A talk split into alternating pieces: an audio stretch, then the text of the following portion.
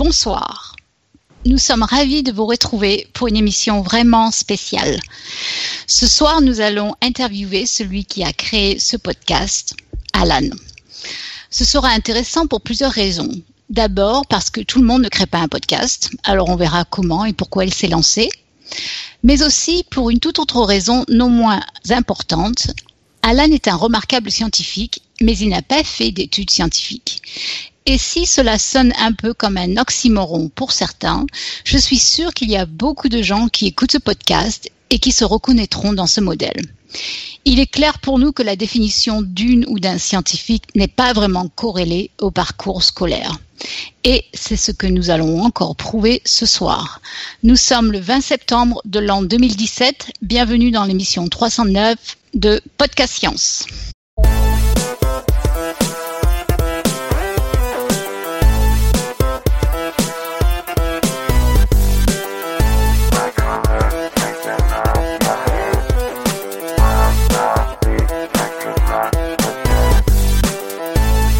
Tour de table. Eh bien, bien sûr, depuis Lausanne, nous avons Alan. Salut la compagnie. Depuis Paris, nous avons Claire. Salut. Et depuis Paris aussi, nous avons Robin. Salut. Et depuis le nord-est de la France et qui assure la technique, enfin la plupart du temps, nous avons Pascal. Salut tout le monde. et, et hop. Et euh, bah, il y a moi-même, donc depuis la Californie. Salut chef. Alors, euh, eh bien, au sommaire de cette émission, ce sera euh, un format classique avec l'interview d'Alan et puis on aura ensuite quelques annonces. Eh bien, j'ai hâte en fait d'entendre notre notre invité. Alors, eh bien, je pense qu'on va on va se lancer tout de suite. Vous êtes d'accord les autres? Oui. Non, ils sont pas d'accord. On annule. Au revoir, merci, on rembourse. Bonne soirée. Ah, il y en a un qui a la pression. Il y en a un qui a la pression. quoi On était prêts. ok. Eh bien, lançons-nous. Alors, Alan, j'aimerais que tu nous tu te présentes, que tu, si tu devais te présenter en cinq minutes, qu'est-ce que tu nous dirais?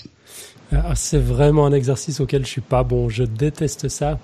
Est-ce que tu te contentes de geek hyperactif, curieux de tout?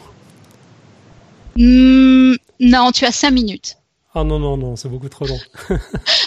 bon, allez, une minute. Allez, quoi d'autre? Bah, je sais pas. Un type enfin bien dans ses pompes après des années passées à chercher sa place. Et puis, bah voilà, j'ai créé ce podcast en 2010, euh, après avoir trouvé un comparse parce que j'avais pas du tout envie de le faire euh, tout seul. J'avais un peu de peine avec ces podcasts amateurs. Euh, ouais, hostés par des gens qui n'étaient pas vraiment très doués pour l'expression orale, ce qui était mon cas vraiment très fort mon cas à l'époque et c'est encore pas mal mon cas aujourd'hui, même si j'ai bien progressé. Enfin, je trouve juste un peu pénible à écouter. Donc, euh, ouais, voilà. Euh, ça fait. C'est quoi On entame la huitième saison? Donc, ça fait sept ans que ça existe. Robin, c'est juste. Mais toi, t'as écouté le dernier podcast, ouais, j'ai écouté.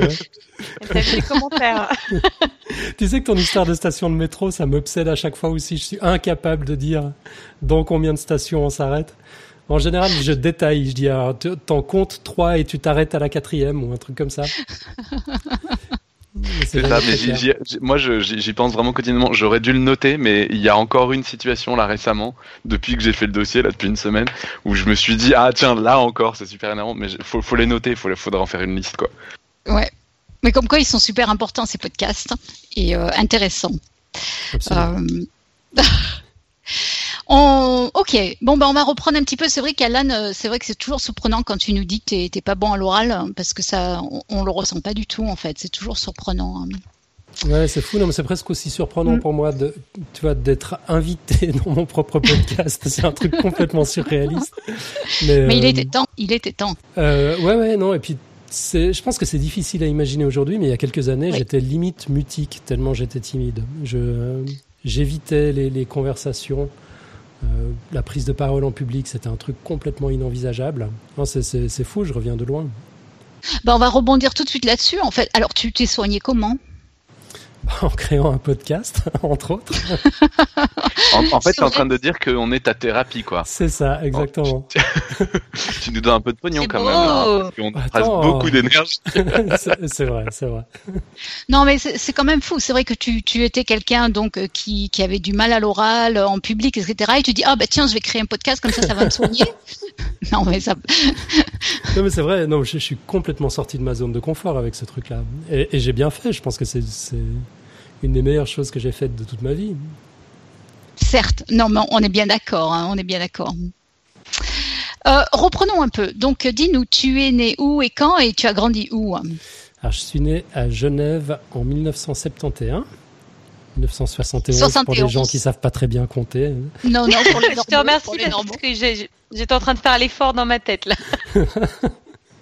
C'est euh, pour moi, alors c'est inconcevable de penser qu'il faille faire un effort pour comprendre ça. Nous, on doit faire un calcul en fait. On dit 60 et 11, c'est une addition. Le pire, c'est 98. Quand il pense, c'est complètement taré comme truc. 4 fois 20 plus 18. Et J'ai une collègue de Suisse là qui vient d'arriver au palais euh, qui nous a dit il y a pas très longtemps 90. Je suis restée euh, sur le cul genre quoi? Mais quoi? Elle m'a dit oui j'ai fait un effort. euh, je me je m'intègre. on planque notre accent, on, dit bien les, les 70, 80, 90. Mais voilà, avec, avec l'âge, euh, j'assume ma suicitude. Donc je suis né en 1971, ce qui me fait euh, 46 ans et demi. Là aussi, j'ai l'impression de parler de quelqu'un d'autre. Bientôt 50 ans, c'est incroyable. Ça peut pas être moi. Et puis oui, bah où j'ai grandi, j'ai grandi euh, ici en Suisse romande, à Lausanne et dans les environs de Morges, avec un petit break euh, quasi annuel pour profiter du mauvais temps du nord de l'Angleterre chez mes grands-parents pendant les vacances d'été. En Angleterre, donc. Yes. Bon, il faudra qu'on on, on voit aussi pourquoi l'Angleterre. Ouais. Euh, avant de, de, de discuter de ça, je, je voudrais aussi plonger tout de suite dans, dans l'aspect de cette interview qui, à mon avis, intéressera beaucoup, beaucoup euh, certains de nos auditeurs. Euh, tu n'as pas fait d'études scientifiques, donc, mais euh, tu es scientifique. Tu, tu nous expliques Tu nous expliques euh, qu'est-ce que, qu'est-ce que, pourquoi, comment t'as, comment ça se fait, et, et aussi comment, du coup, tu, tu as choisi, tu as bâti ta carrière euh, à partir justement de de ces études qui généralement euh, dans, dans le développement des, des individus dans nos sociétés commencent quand même par l'école en fait. Ouais, je crois que je vais te, je vais te renvoyer la charge de la preuve. et Je vais te demander de m'expliquer pourquoi je suis un scientifique. Ah mais là tout, je pense que tu es vraiment très scientifique de par euh, bah, de par ta curiosité, de par le fait que tu es très loin euh, de, la méthode en fait, la méthode scientifique que tu utilises pour bâtir ta vie en fait, euh, loin des superstitions, euh, carrément dans le dans le questionnement sans arrêt, dans la remise en question, dans l'esprit critique. Tout ça c'est c'est une démarche scientifique. Pour moi c'est c'est la preuve que tu es scientifique. D'accord. Euh, Je, me reconnais effectivement dans, l'approche scientifique, dans, dans cette curiosité, dans cette démarche, cet esprit critique. Mais franchement, je suis pas scientifique. C'est vrai que je sers la science, que c'est ma joie, mais c'est juste par le biais de la vulgarisation et de la communication, pas du tout de la recherche. J'ai rien fait pour faire progresser le savoir. Mais par contre, effectivement, je pense que, que, que ça peut être intéressant de dévoiler comment, comment un cancre qui a quitté l'école à 16 ans a pu se débrouiller quand même dans la vie et se passionner pour la science sur le tard. Euh, il peut y avoir un intérêt, effectivement.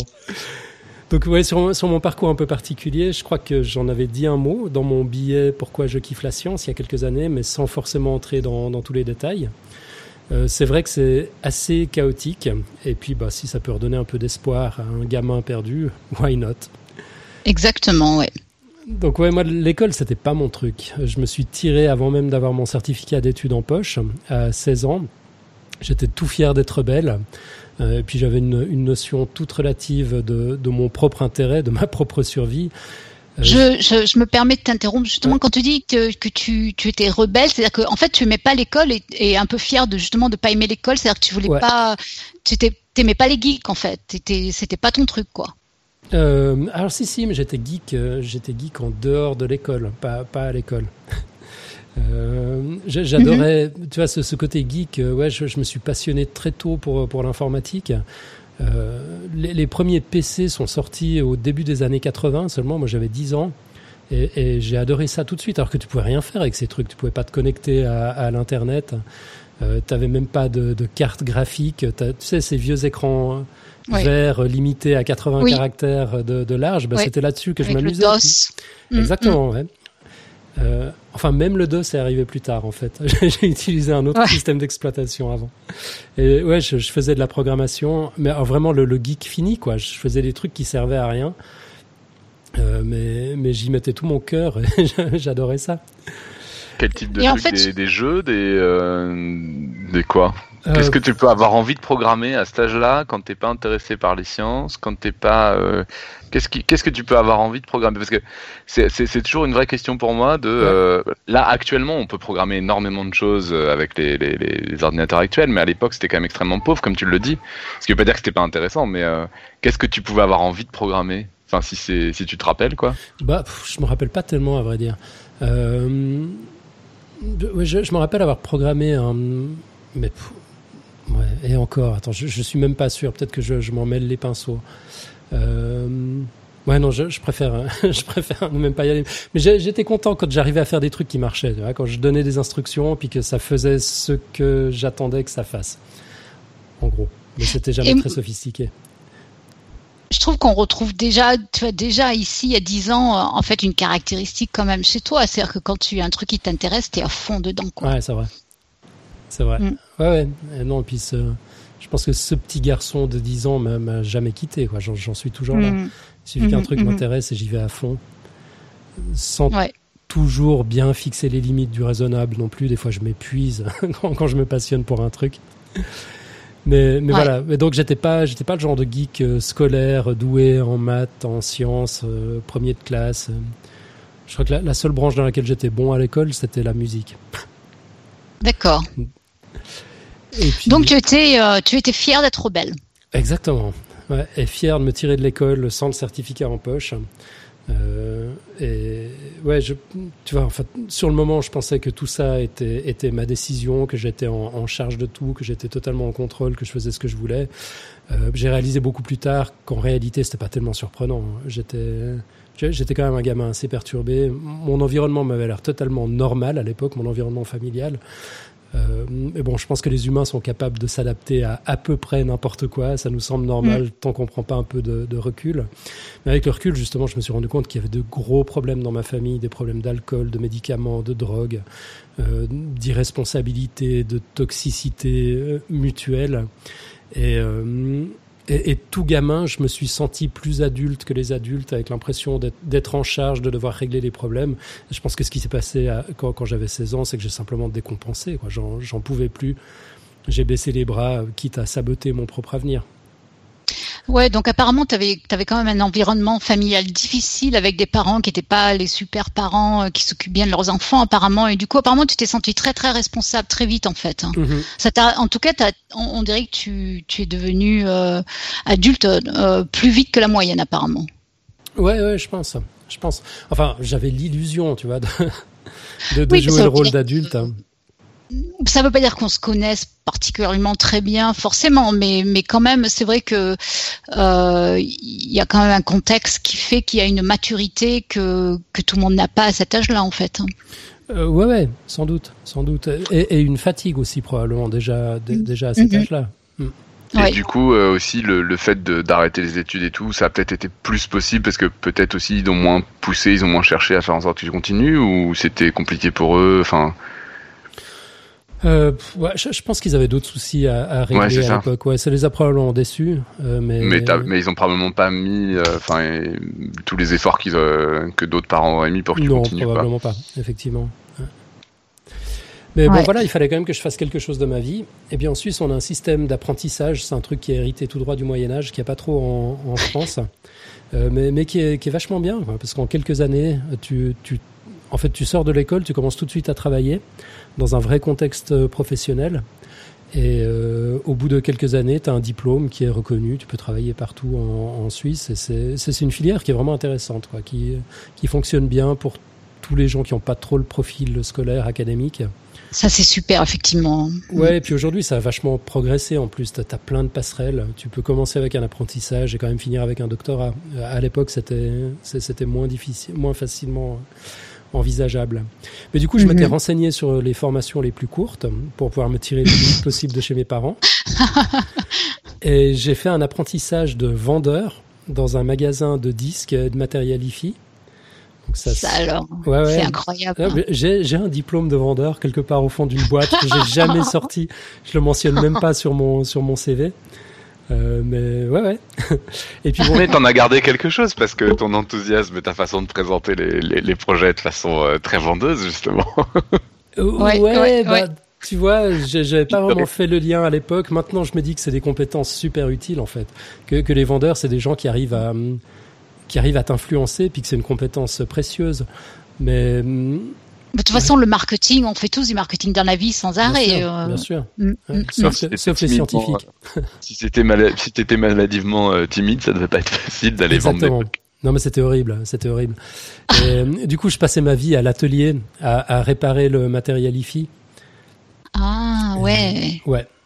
Ça, ça avait quand même, voilà, ça, ça a quand même satisfait mon, mon côté geek pendant pendant quelques temps. Puis c'était les années 80, tu sais, à l'époque où les gens mettaient des milliers de francs dans leur chaîne stéréo, où ils avaient des, des connecteurs en or et des trucs comme ça. Puis maintenant, on écoute juste des MP3 euh, streamés en Bluetooth.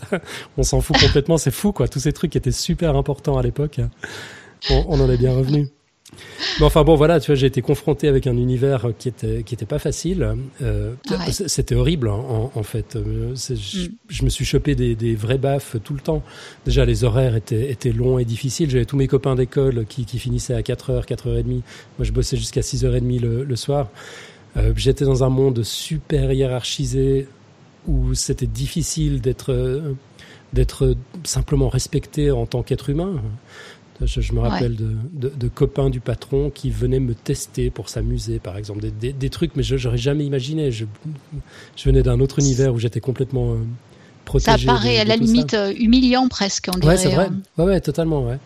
Mhm. Et puis, euh, bah, j'avais des cours hebdomadaires dans, dans ce truc où les, les gens, ils, ils savaient à peine lire et lire et écrire, quoi. Et enfin, Ouais, ouais, je me sentais euh, vraiment pas à ma place. C'était, c'était terrible.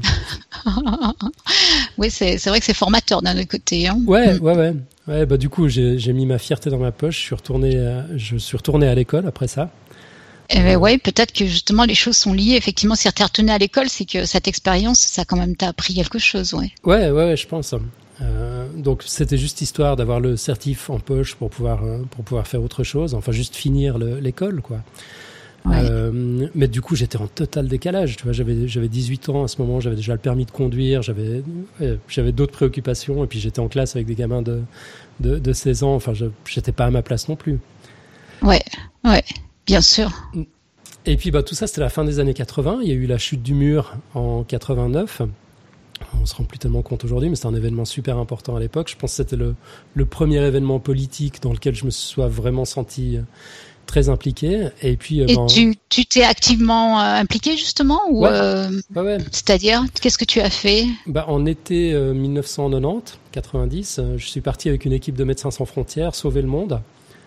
Euh, donc on, on est allé, euh, c'était avec un pote à moi, on est allé dans les orphelinats, dans les prisons, dans ce qu'ils appelaient les hôpitaux pour irrécupérables. Enfin c'était un truc de dingue quoi. C'était une nouvelle baffe. Euh, ouais, Donc là, tu es parti en volontaire, c'est-à-dire qu'il y, a- Ouais. il y a eu la chute du mur, c'est-à-dire que politiquement, l'Europe, elle était, euh, il y avait un gros lézardement, Mhm. et euh, tu, tu as décidé de faire quelque chose, hein, et du coup, tu t'es enrôlé dans, avec euh, comme volontaire chez Médecins sans frontières, et tu es parti donc. Ouais. Où ça exactement Tu nous as pas dit. hein. en Roumanie, D'accord. en Roumanie, En dans, Roumanie. Le, ouais, dans le nord-est de la Roumanie. Et pourquoi la Roumanie? Parce que Euh, parce que parce que j'avais déjà été impliqué quelques années avant avec l'opération Village roumain. Enfin, j'avais j'avais toujours fait des trucs à côté. J'étais membre d'Amnesty International. J'avais toujours une volonté de, de sauver le monde. Euh, donc tu as fait beaucoup de, de volontariat finalement. hein. Ouais, bah pas, pas tant que ça, quoi. Mais mais oui, d'une manière ou d'une autre, j'ai toujours été impliqué dans, Mhm. dans ces trucs-là. Et puis euh, à travers ce réseau, j'étais impliqué dans les histoires de d'opérations village roumain et puis de fil en aiguille, je connaissais le, le réseau de personnes qui, qui s'intéressaient à ces, à ces trucs-là. Et puis voilà, puis donc je suis allé en Roumanie, euh, je crois deux fois cette, cette, cette année-là. C'est là que j'ai rencontré la mère de mes futurs enfants. Mhm. Elle est roumaine ou Ouais, euh, ouais, elle est roumaine. ouais. D'accord. Ouais. D'accord. Et puis, euh, ouais, c'était une telle baffe cette histoire que je me suis quand même rendu compte que je, je faisais n'importe quoi, tu vois, que, que j'avais quand même une chance absolument extraordinaire, même si j'avais des parents un peu spéciaux. Mais je, le seul fait d'être né en Suisse, d'avoir un passeport suisse et de, Ouais. de pouvoir faire ce que je voulais de, de ma vie, bah, ça, ça a été un peu la baffe qui m'a fait reprendre ma vie en main. Euh, donc là, j'ai quitté. Alors, je me rappelle plus exactement de l'ordre, mais enfin, dans les grandes lignes, ce qui s'est passé, c'est que j'ai j'ai quitté ma- mes parents, j'ai cumulé les petits jobs euh, la journée pour euh, bah, pour payer les factures. J'ai préparé un examen d'entrée à l'université de Lausanne en cours du soir. Euh, j'ai été admis en sciences sociales. Je me suis marié en 93, 93. Euh, mon fils est né en 95, 95. Et puis, bah, je suis, euh, comment on dit drop out en, en J'ai français? quitté, Ouais, j'ai quitté, lâché, j'ai lâché l'uni J'ai lâché, ouais. euh, à ce moment-là. En fait, la, la filière m'intéressait juste pas. Les questions d'inné, d'acquis, tout ça qui me fascine totalement aujourd'hui, bah, ça, ça me, euh, ça, ça me laissait assez indifférent à l'époque. J'étais pas trop fan du système universitaire. Puis accessoirement, avec la naissance de mon fils, euh, j'étais super limité avec euh, avec la bourse. J'arrivais pas. à, Enfin, tu vois, tu vois ces systèmes de bourse, on te donne d'une main, mais on te met plein de conditions de, de l'autre. On, on m'empêchait de, de travailler à côté. Autrement, j'aurais perdu la bourse. Enfin, c'est- c'était c'était de la merde, quoi. Puis j'étais plus j'étais plus motivé. Puis en même temps, un de mes petits day jobs, euh, c'était euh, c'était une boîte de marketing par téléphone. Donc, tu sais, ces trucs casse-pieds là où t'as as des Ouais, étudiants qui ouais. te vendent des abonnements à, à des journaux. Je, Mm, je sais même pas si ça existe encore. Ouais, ça euh, se fait beaucoup encore, oui. Ouais. Enfin, oh, peut-être pas proposer des journaux, remarque, mais bon, bref. Bon, il n'y avait pas que des journaux, on faisait des sondages aussi, de la prise de rendez-vous. J'ai proposé des, des brosses révolutionnaires pour chiens et chats. les conneries que tu peux imaginer. Et puis, euh, et puis bah, la, la, la patronne de cette petite boîte euh, s'était équipée d'un ordinateur à l'époque qui avait trôné magistralement sur un bureau pendant six mois parce que personne ne savait s'en servir. Euh, et puis du coup voilà, j'avais mis mes services en, en, en avant. Et puis euh, j'a- j'avais monté le, le système informatique de la boîte. C'est là que j'avais commencé à faire des trucs euh, intéressants, que j'ai eu mon premier vrai salaire. Et puis bah, j'ai laissé tomber, j'ai laissé tomber l'uni à, à- à ce moment-là. Et quand tu dis j'ai monté un système informatique, tu as fait quoi exactement? Il, ser- il servait à quoi ce système informatique? À, à- Je sais Alors, pas il- moi. Il euh, servait à hum, bon d'abord il y- avait tout ce qui était euh, tout ce qui était statistique, infographie, tout ça sur les opérations de, de marketing. J'a- J'avais créé des des modèles, enfin automatisé tous ces trucs. Et puis après j'avais créé un, un petit logiciel qui permettait aux, aux standardistes d'être guidés dans leur euh, euh, dans, dans leur conversation téléphonique quand elles faisaient de la, de la réception d'appels. Genre, euh, Ouais. bah, l'ordinateur faisait, faisait les calculs pour elle, alors que jusque-là, c'était vraiment papier et crayon, quoi. C'était, c'est, c'est fou. J'ai, j'ai l'impression, enfin oui, je suis d'un autre siècle. Il y a des moments comme ça où je m'en rends compte. Mais non, mais non, mais non. Mais c'était, mais c'était un, c'est un, c'est un gros bout. Enfin, ce que t'as fait là, euh, vu comme ça, euh, pour quelqu'un qui est, qui est pas en plus du domaine et tout, ça fait quand même un gros boulot pour quelqu'un qui a pas de formation, euh, qui a pas, t'as pas eu, t'as pas eu vraiment de formation à l'informatique. Tu t'es démerdé juste avec euh, ce que t'as bidouillé quand t'étais plus petit et euh, Ouais, ouais, ouais, bien sûr. juste comme ça sur le, sur le tas, t'as réussi à t'en sortir quoi. Ouais, c'est impressionnant, ouais. Ouais. Mais c'est, ça un vrai geek, en fait. Tu, tu passes un mois à résoudre un problème que tu aurais pu régler en deux minutes sans ordinateur, mais au moins, tu comprends comment ça marche. Non, mais c'est, ouais, non, c'est quand même remarquable, hein, c'est sûr. hein. Mm, mm. Bidouiller, j'aime bien ce, ce terme. hein, ouais. Ouais. Et voilà, puis à partir de là, bah, ça a été un tremplin en fait. Après, j'ai pu bosser dans une boîte, euh, une boîte d'informatique qui développait un logiciel. Euh, puis j'étais entré comme euh, comme testeur euh, simplement. Puis après, je me suis retrouvé analyste dans une dans un groupe de presse ou de fil en aiguille. Des fois, j'ai l'impression de parler de, de Forrest Gump. Tu sais, il y a des trucs qui sont arrivés. Je, je comprends pas comment, pourquoi, mais voilà, c'était. Euh, on, on était en, en 98, 99, la boîte voulait monter, le, le groupe de presse voulait créer un intranet. Euh, Ouais. c'est c'est un site web mais, mais interne quoi, à des fins de, de communication interne. Euh, ils savaient pas trop comment tout ça, puis on m'a confié ce truc-là. Je sais toujours pas comment.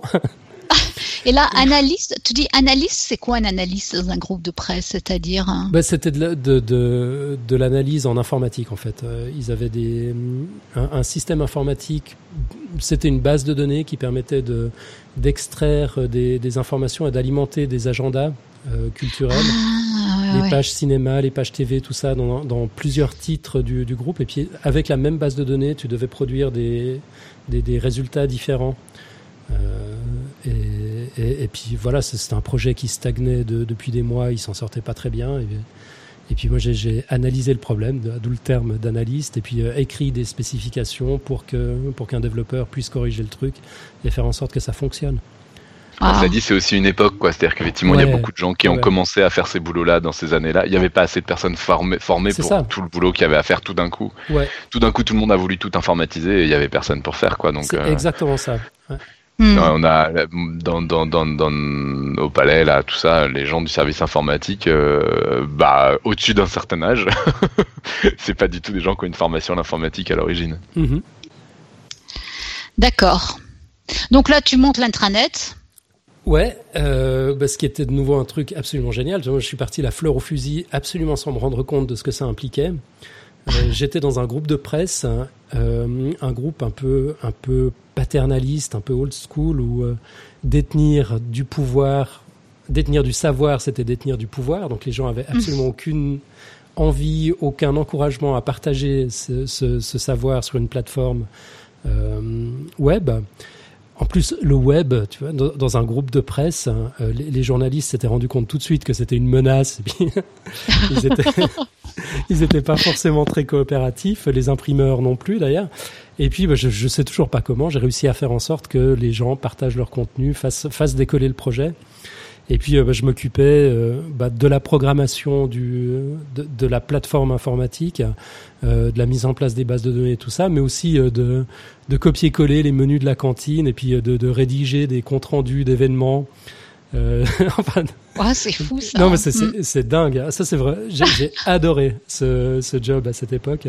Ah, mais et ça, c'est- super, hein, du coup. Ah, mais Ah ouais, ouais. d'accord. Mais tu Donc vois, c'est, ça, c'est le type de projet que après j'ai cherché toute ma vie sans jamais réussir à retrouver quelque chose comme ça. Parce que, comme dit Robin, c'était une époque, quoi.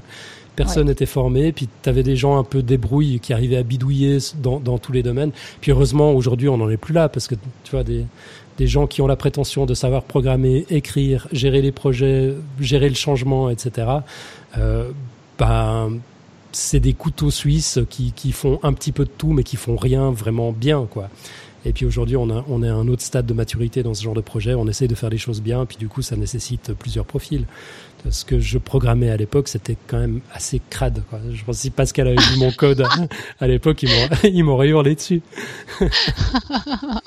avec, avec raison. mais tant que ça fonctionne Et c'est exactement ce que je me disais. Euh, ok, d'accord. Donc tu en es là, tu aimes bien ton, t'aimes bien ton job, tout va bien. Ouais, donc de, de fil en aiguille, c'est comme ça que j'ai commencé à faire une, bah, une carrière intéressante autour du web et, et de la communication digitale. Euh, j'ai j'ai Mhm. après bossé sur des sur des projets, enfin d'autres projets euh, internet, et puis petit à petit dans le bah, dans, dans le conseil, à essayer d'aider les entreprises à mieux définir leurs besoins, à mieux choisir leurs outils, à mieux mettre en place, euh, mieux structurer, pardon, leur, euh, le- leurs équipes et, et ce genre de choses. Donc vraiment scientifique en fait. j'ai clairement pas fait une, une carrière scientifique quoi. Bah, euh, moi, je, quand même, moi, je trouve que ça tourne quand même vachement autour de la science, quand même. Euh, après, ça dépend euh, chacun sa définition de la science, mais enfin, t'es pas allé faire des sciences sociales, quoi. T'as t'as pas fait. euh, bah on pourrait trouver que les sciences sociales c'est plus de la science ça dépend vraiment de ce qu'on appelle la C'est science vrai. pour le coup Non, c'est vrai, Ouais, c'est c'est vrai, vrai, c'est vrai. exactement. Bon après ouais, tu vois mes, maigres euh, connaissances de sociologie, de psychologie, tout ça, enfin ce, ce que j'ai pu euh, acquérir pendant le, le propédeutique en sciences sociales, ça m'a quand même vachement aidé tout- toute ma vie. Tu vois, les, les problématiques auxquelles j'avais à faire face avec ce genre de projet, auxquelles j'ai encore à faire face aujourd'hui, c'est plus de, de la résistance au changement, de, tu vois, de, de la validation, enfin des, des, des gens qui ont peur pour, pour leur avenir parce que tout change, euh, de l'accompagnement psychologique, des, des, des, des choses comme ça. Euh, et puis, ouais, autrement, on peut considérer que, que l'informatique est une science, mais, mais je pense pas pour les bidouilleurs dans mon genre. Bah, C'est-à-dire que l'informatique, c'est c'est les deux. C'est une ça. science et c'est une pratique euh, technique. euh, effectivement, qui est, bah, y a, les gens ont tendance souvent quand ils parlent d'informatique à parler euh, à parler de juste euh, comment un ordinateur fonctionne et comment on peut le bidouiller, alors que la recherche en informatique c'est c'est quelque chose qui est beaucoup plus proche de la recherche en maths ou Absolument. ça avec Ouais, ouais. Ouais. Donc, Ouais. c'est- Ça, ça dépend vraiment de ce qu'on appelle l'informatique, mais ça dépend vraiment de ce qu'on appelle la science. C'est-à-dire que là où je peux voir euh, quelque chose d'un peu scientifique dans, dans, dans, dans le boulot que du coup tu te retrouves à faire, c'est euh, je, suis- je suis face à un problème, il faut que je trouve une solution, et euh, et il y a personne qui l'a trouvé avant moi et qui m'expliquait comment on faisait quoi. Ce, ce, ce côté-là, on peut trouver que, mais enfin c'est plus un aspect technique. Ouais, c'est ça. C'est un aspect d'ingénierie, en fait, de résolution Ouais. de problèmes, en, en Mm. s'appuyant sur, euh, sur, sur les connaissances à disposition. Mais, mais je pense pas vraiment que ça fasse avancer euh, la, la, la somme des connaissances. Non, non, non, non. Dans, le sens, euh, dans le sens chercheur, non, clairement Ouais. pas, mais dans la Pas démarche. chercheur, mais euh, pas chercheur, mais c'est une démarche scientifique quand même, je trouve. hein. Il y a, ben si quand même, il y a une, il y a, il y a une, euh, il y a une méthode, il y a, il y a une curiosité, il y a une façon d'aller résoudre des problèmes, euh, etc. euh, ah, Qui, il y a qui fait que aucune méthode. Il y, a, il y a une curiosité, ça c'est vrai, mais il n'y a pas de méthode. mais bon, c'est toi que le ça chef. marche. Ouais, c'est ça. C'est c'est toi le chef. Si t'as envie que ce soit scientifique, on, on va finir par accepter. Mais, mais non, mais si bien. toi, si, si toi, un jour, t'as eu l'impression de découvrir un truc en découvrant la science après, c'est que c'était pas de la science avant. Ouais, absolument. En tout cas, Ouais, pas pour ça. C'est vrai. Bon, et bien du coup, ça va, ça va nous faire une bonne transition. Donc, donc, comment est-ce que tu es tombé dans la science? Comment je suis tombé dans la science? Bah, tu, tu vas pas me croire, mais je pense que c'est à cause des créationnistes. Ça, ça nous fait marrer au podcast science quand tu nous dis ça. Donc, quand même, la conclusion, c'est que les créationnistes ont fait au moins un truc de bien, quoi. voilà, Pascal a raison. Ouais. Remercions les créationnistes. Mais, Ouais, explique-nous, Alan. Ouais, non, mais plus, plus sérieusement, j'ai eu une prise de conscience subite, c'était au début des années 2000, en entendant à la radio un sujet, euh, c'était la radio suisse romande, euh, c'était un sujet sur le, le pourcentage d'Américains qui croyaient en une, en une interprétation littérale de la Bible pour expliquer l'origine de l'univers et l'origine de, de l'humanité. C'était déjà plus de 40% à, à l'époque, sauf erreur. Je sais, c'est pas allé en s'améliorant de- depuis là. Non. Ah Ouais. non, non, c'est, c'est- c'est- à mon avis, c'est pas mieux maintenant. Ouais. Ouais, et puis, et puis, mais ça m'a vraiment interpellé ce truc-là. Moi, j'étais jamais allé jusqu'au bout de mes questionnements sur euh, sur ces sujets-là à l'époque. À, à 14 ans, j'avais refusé de, enfin 4, 12 ou 13, 14 ans, je me rappelle plus maintenant. J'avais refusé de, de confirmer mon baptême parce que je comprenais pas ce qu'on me demandait de confirmer. Mais mais c'était pas vraiment un acte militant. J'en étais juste resté là. J'étais pas vraiment croyant. J'étais pas vraiment athée non plus. J'étais probablement quelque part entre deux. Je m'en foutais un peu, à vrai dire. Mhm. Mais il y a quand même déjà un acte de rébellion, quand même, hein, on peut dire. Ouais, ouais, ouais. Bah Rébellion, oui, mais- quand même. Oui, mais Mais rébellion non, mais- De, de surface, quoi. J'étais tout fier de, de me positionner de, de manière différente, mais, mais j'étais pas allé Rebelle jusqu'au et fond fier de l'être. Ouais, c'est ça. Rebelle ouais. et fier de l'être. Non, mais euh, ceci étant dit, bon, c'est vrai que tu peux te présenter comme ça, mais il y a, il y a vachement de gamins qui osent pas faire ça, quoi. Euh, ça, ça- ça dit quand même quelque chose sur ta personnalité. hein. Ouais, pe- peut-être. mais enfin bon, voilà, cette, news, elle m'avait obligé à me positionner à l'époque. Euh, je me demandais simplement pourquoi ces gens croyaient en la Bible plutôt que dans le Big Bang et l'évolution. Puis je me suis demandé ce que je croyais moi.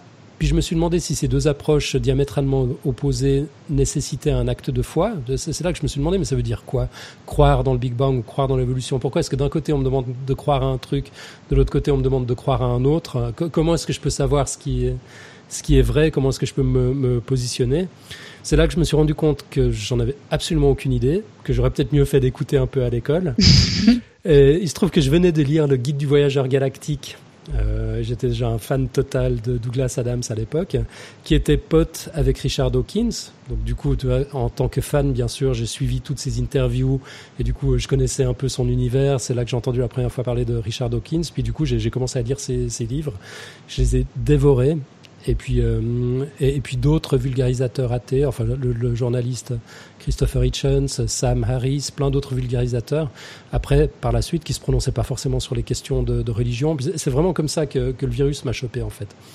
Ouais. Euh, puis voilà, j'ai commencé à écouter des, des podcasts euh, que- quelques années plus tard, et puis toutes ces questions-là sont devenues beaucoup plus claires. C'est là, tu vois, petit à petit, j'ai compris que la science ne nécessitait pas d'acte de foi, et ça a permis d'aiguiser mon, mon esprit critique et de créer ma propre boîte à outils mentale pour pour mieux appréhender le monde et, et les différents problèmes.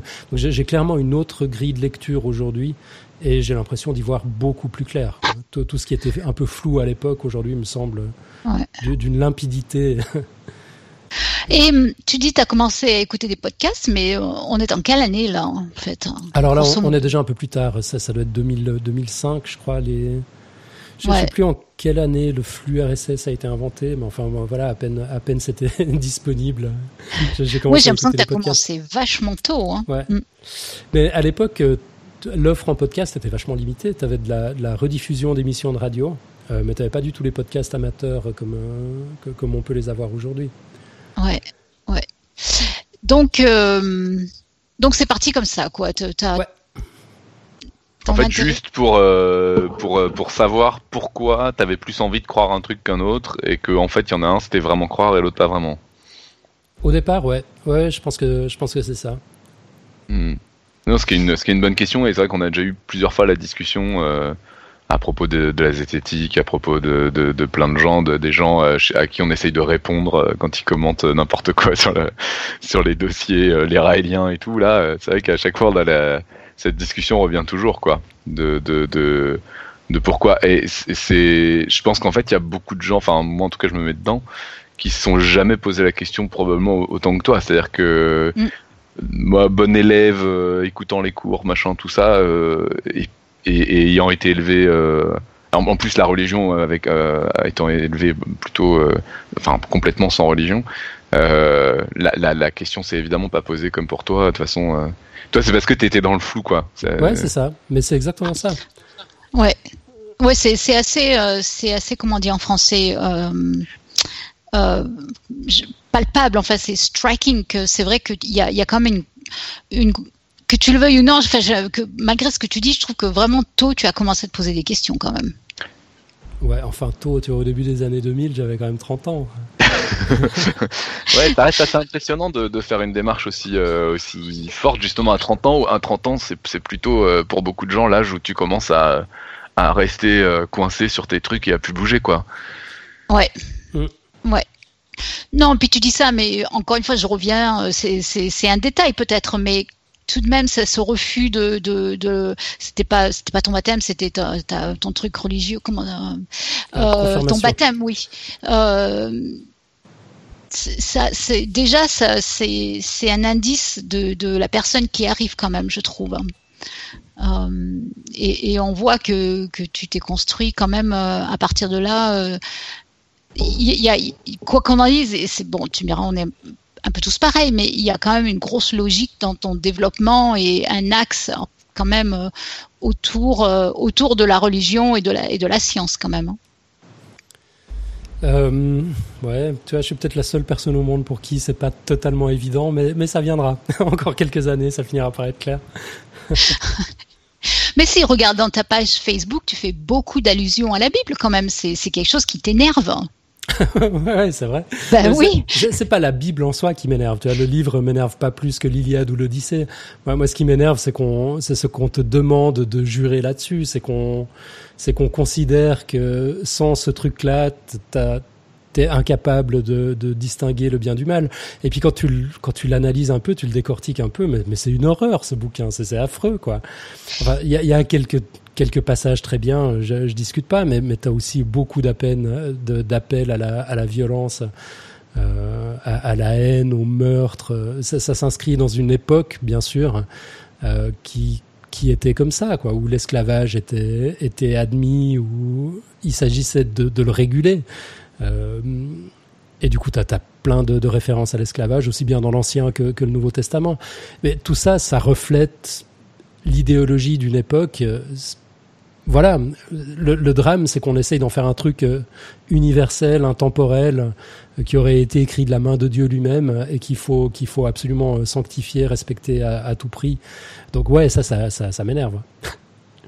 Mais oui, c'est ça en fait, c'est que justement ça t'énerve, alors que pour la plupart des gens, euh, surtout euh, surtout en Europe, en fait, euh, on s'en fout. Ah non, ça énerve beaucoup de gens. Ben, ben on l'ignore quand même quoi. Bien sûr que c'est énervant. Bien sûr quand bien sûr quand on commence à en parler, moi c'est un sujet qui m'énerve incroyablement, mais j'essaie de l'ignorer. Et encore aux États-Unis c'est super dur en fait. Ouais, ouais. Mais mais je mais je trouve que pour pour Alan, c'est c'est quelque chose qui qui revient souvent dans la conversation. Hein. Enfin bref, ceci étant dit, donc tu as une, tu as une, tu grandis. Rappelle-moi juste, pardon, qui est arrivé dans, dans l'émission en disant j'aimerais faire des dossiers sur euh, sur l'existence de Dieu. sur l'existence de Dieu. Les preuves scientifiques. Ouais, les preuves scientifiques de l'existence de Dieu. On l'attend toujours ce dossier, Irène. bon, d'accord, d'accord. Ok. Euh, donc, donc tu, tu grandis, tu te poses des questions et tu t'aperçois que euh, la science, tu kiffes. Euh, et, tout ça, ça se fait progressivement. Et, et donc, à ce jour, c'est quoi la science pour toi? Heureusement que tu m'avais envoyé des questions en avance. J'ai dû un peu réfléchir à celle-là quand même. je, pense que la science, c'est la plus contre-intuitive des approches qu'on ait mises au point à ce jour pour comprendre le monde. Et la moins mauvaise, à mon avis. Peut-être qu'on en trouvera une meilleure un jour, j'en sais rien. Mais pour, le moment, c'est clairement la moins mauvaise. Donc tu nous répètes, parce que je, vas-y, redis-nous. Alors j'ai dit c'est la plus contre-intuitive des approches qu'on ait mises au point à ce jour pour comprendre le monde et la moins mauvaise. Alors pourquoi, pourquoi contre-intuitive? Ben, Je pense que alors, je sais pas si c'est en tant qu'espèce ou bien si c'est culturel, mais on, on, aime tous avoir raison. Et, et la, la, démarche scientifique, elle consiste à essayer de prouver qu'on a tort. Donc déjà ça, euh, ça, ça, me semble être prendre le problème complètement à l'envers.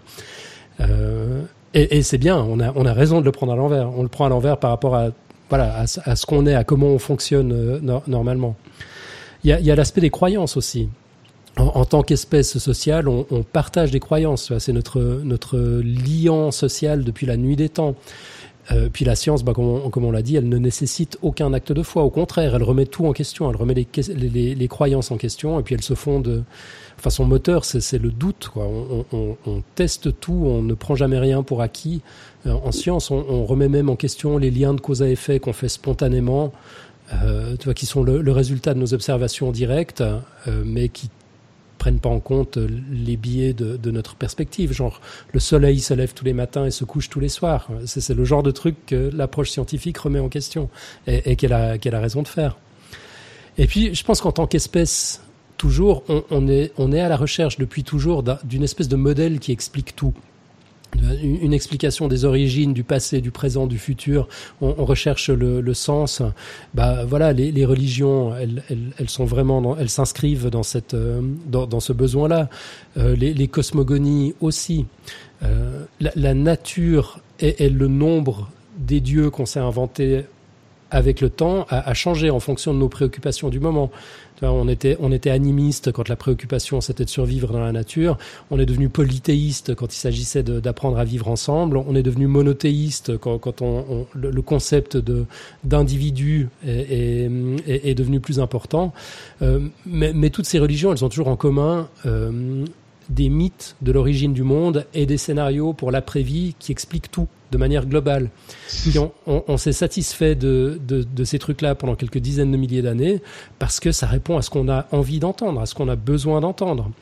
Euh, que la vie a un sens, que la mort a un sens, que la mort c'est pas la fin de tout, qu'on va retrouver les gens qu'on aime une, une fois qu'on est mort.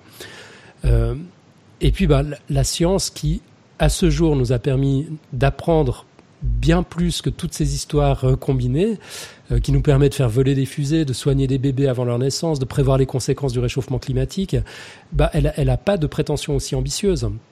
Elle, elle explique pas tout à la fois. Elle construit son savoir petite brique après petite brique, et, et, chaque brique coûte cher en plus. Elle demande des efforts absolument monstrueux. Et puis tout le monde s'en fout. La plupart des gens ne comprennent même pas le titre des sujets de thèse de doctorat.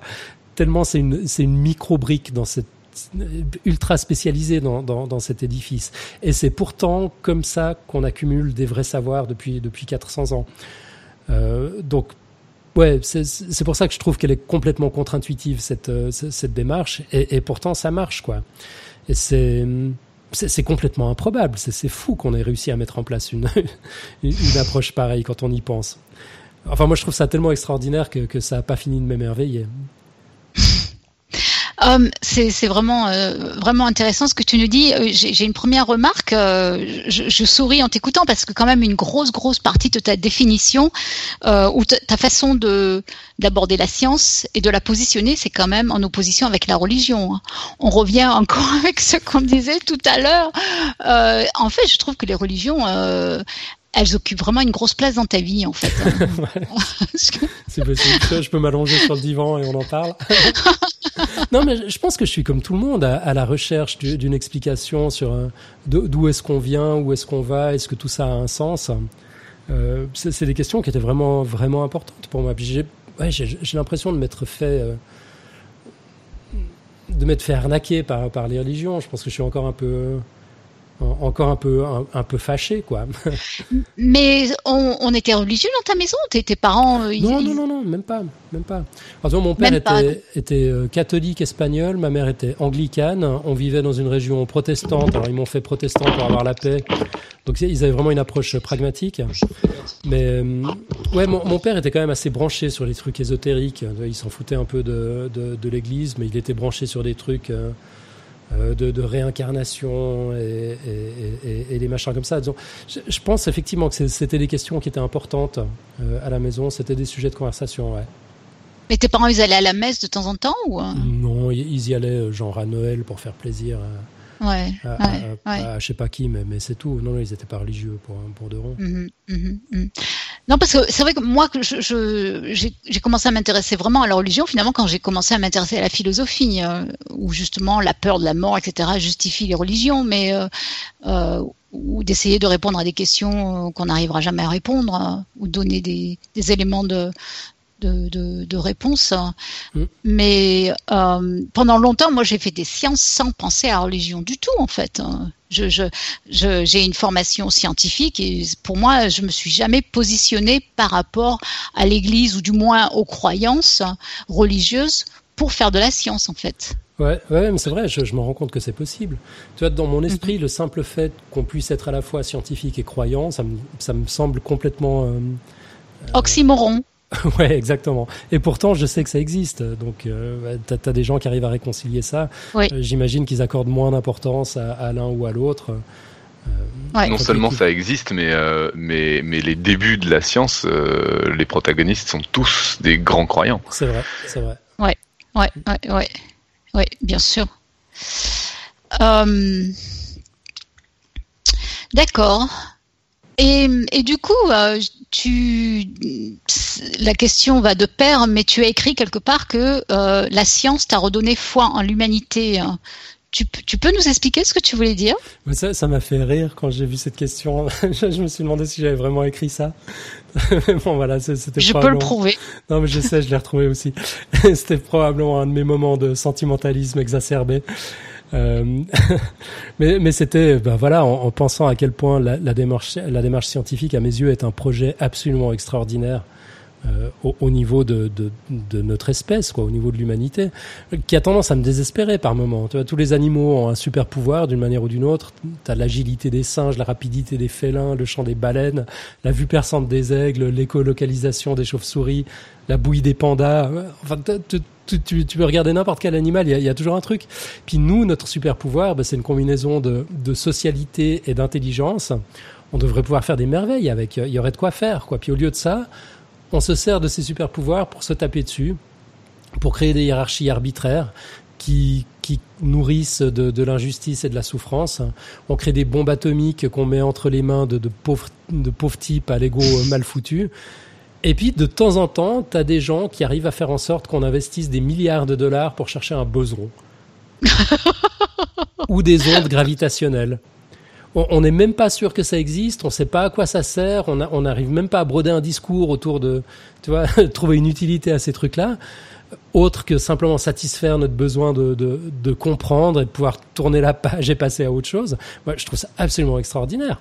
Dans, dans un monde qui veut de la réassurance tout le temps, qui veut du rendement, des résultats concrets, du retour sur investissement, T'as des mecs comme Pierre qui passent leur vie à décortiquer un verre dont personne n'a jamais entendu parler. Enfin, c'est pas vrai qu'on n'a pas entendu parler. C'est Platineris Doumerili. Euh, mais je trouve Ça, ça. vraiment, tu triches, t'as vraiment Ouais. préparé beaucoup. Ouais, ouais, non, Ouais. là, j'ai dû le noter, je m'en serais jamais souvenu. Mais franchement, moi, je trouve ça tout aussi extraordinaire. Dans- un monde où tout le monde fait semblant de, de savoir où il va, t'as des chercheurs qui, qui cherchent. Bah ouais, moi, cette humanité-là, je, je la crois capable de tout et même du meilleur. Du coup, dans, dans, dans, dans cette optique-là, tu mettrais aussi euh, les artistes en tout genre, euh, les. euh, Ouais, ouais, ouais, sans doute. C'est vrai. Oui, parce que c'est vrai que ta définition au début, elle est quand même assez négative euh, de, de- du fait que les hommes sont pas capables d'utiliser leurs capacités. euh, je, trouve, je trouvais que c'était vachement négatif. Il y a, je, je, l'humain est capable de faire des choses fantastiques quand même. Oui, oui, oui, non, mais c'est vrai, c'est vrai. Là, c'est, c'est- Enfin, j'ai un peu, j'ai un peu caricaturé pour le, pour, pour Non, mais le côté, j'avais jamais pensé à ça, mais le, sur, le- sur le côté rendement et tout, qui est quand même un, un des grands problèmes, un des grands maux de, de- des pays dans lesquels on vit nous, là, euh, c'est vrai que j'avais jamais pensé quand même que il y a quand même quelqu'un qui est allé, qui est allé euh, soutenir que c'était hyper important de construire un truc euh, énorme pour détecter des trucs qu'on sait même pas si ça existe. J'avais pas vu ça sous cet angle-là, mais c'est assez, c'est assez sympa. Ça me rend le LHC beaucoup plus sympathique. tu vois, je, je vais te, je vais te redonner foi non seulement en l'humanité, mais en la physique des particules aussi.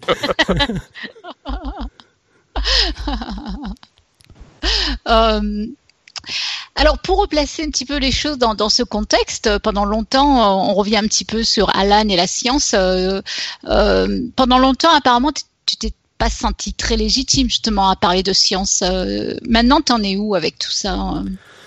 Bah, parler de science, euh, ça va, je crois. j'ai j'ai un peu, j'ai dépassé mon complexe d'imposteur des tout débuts du podcast.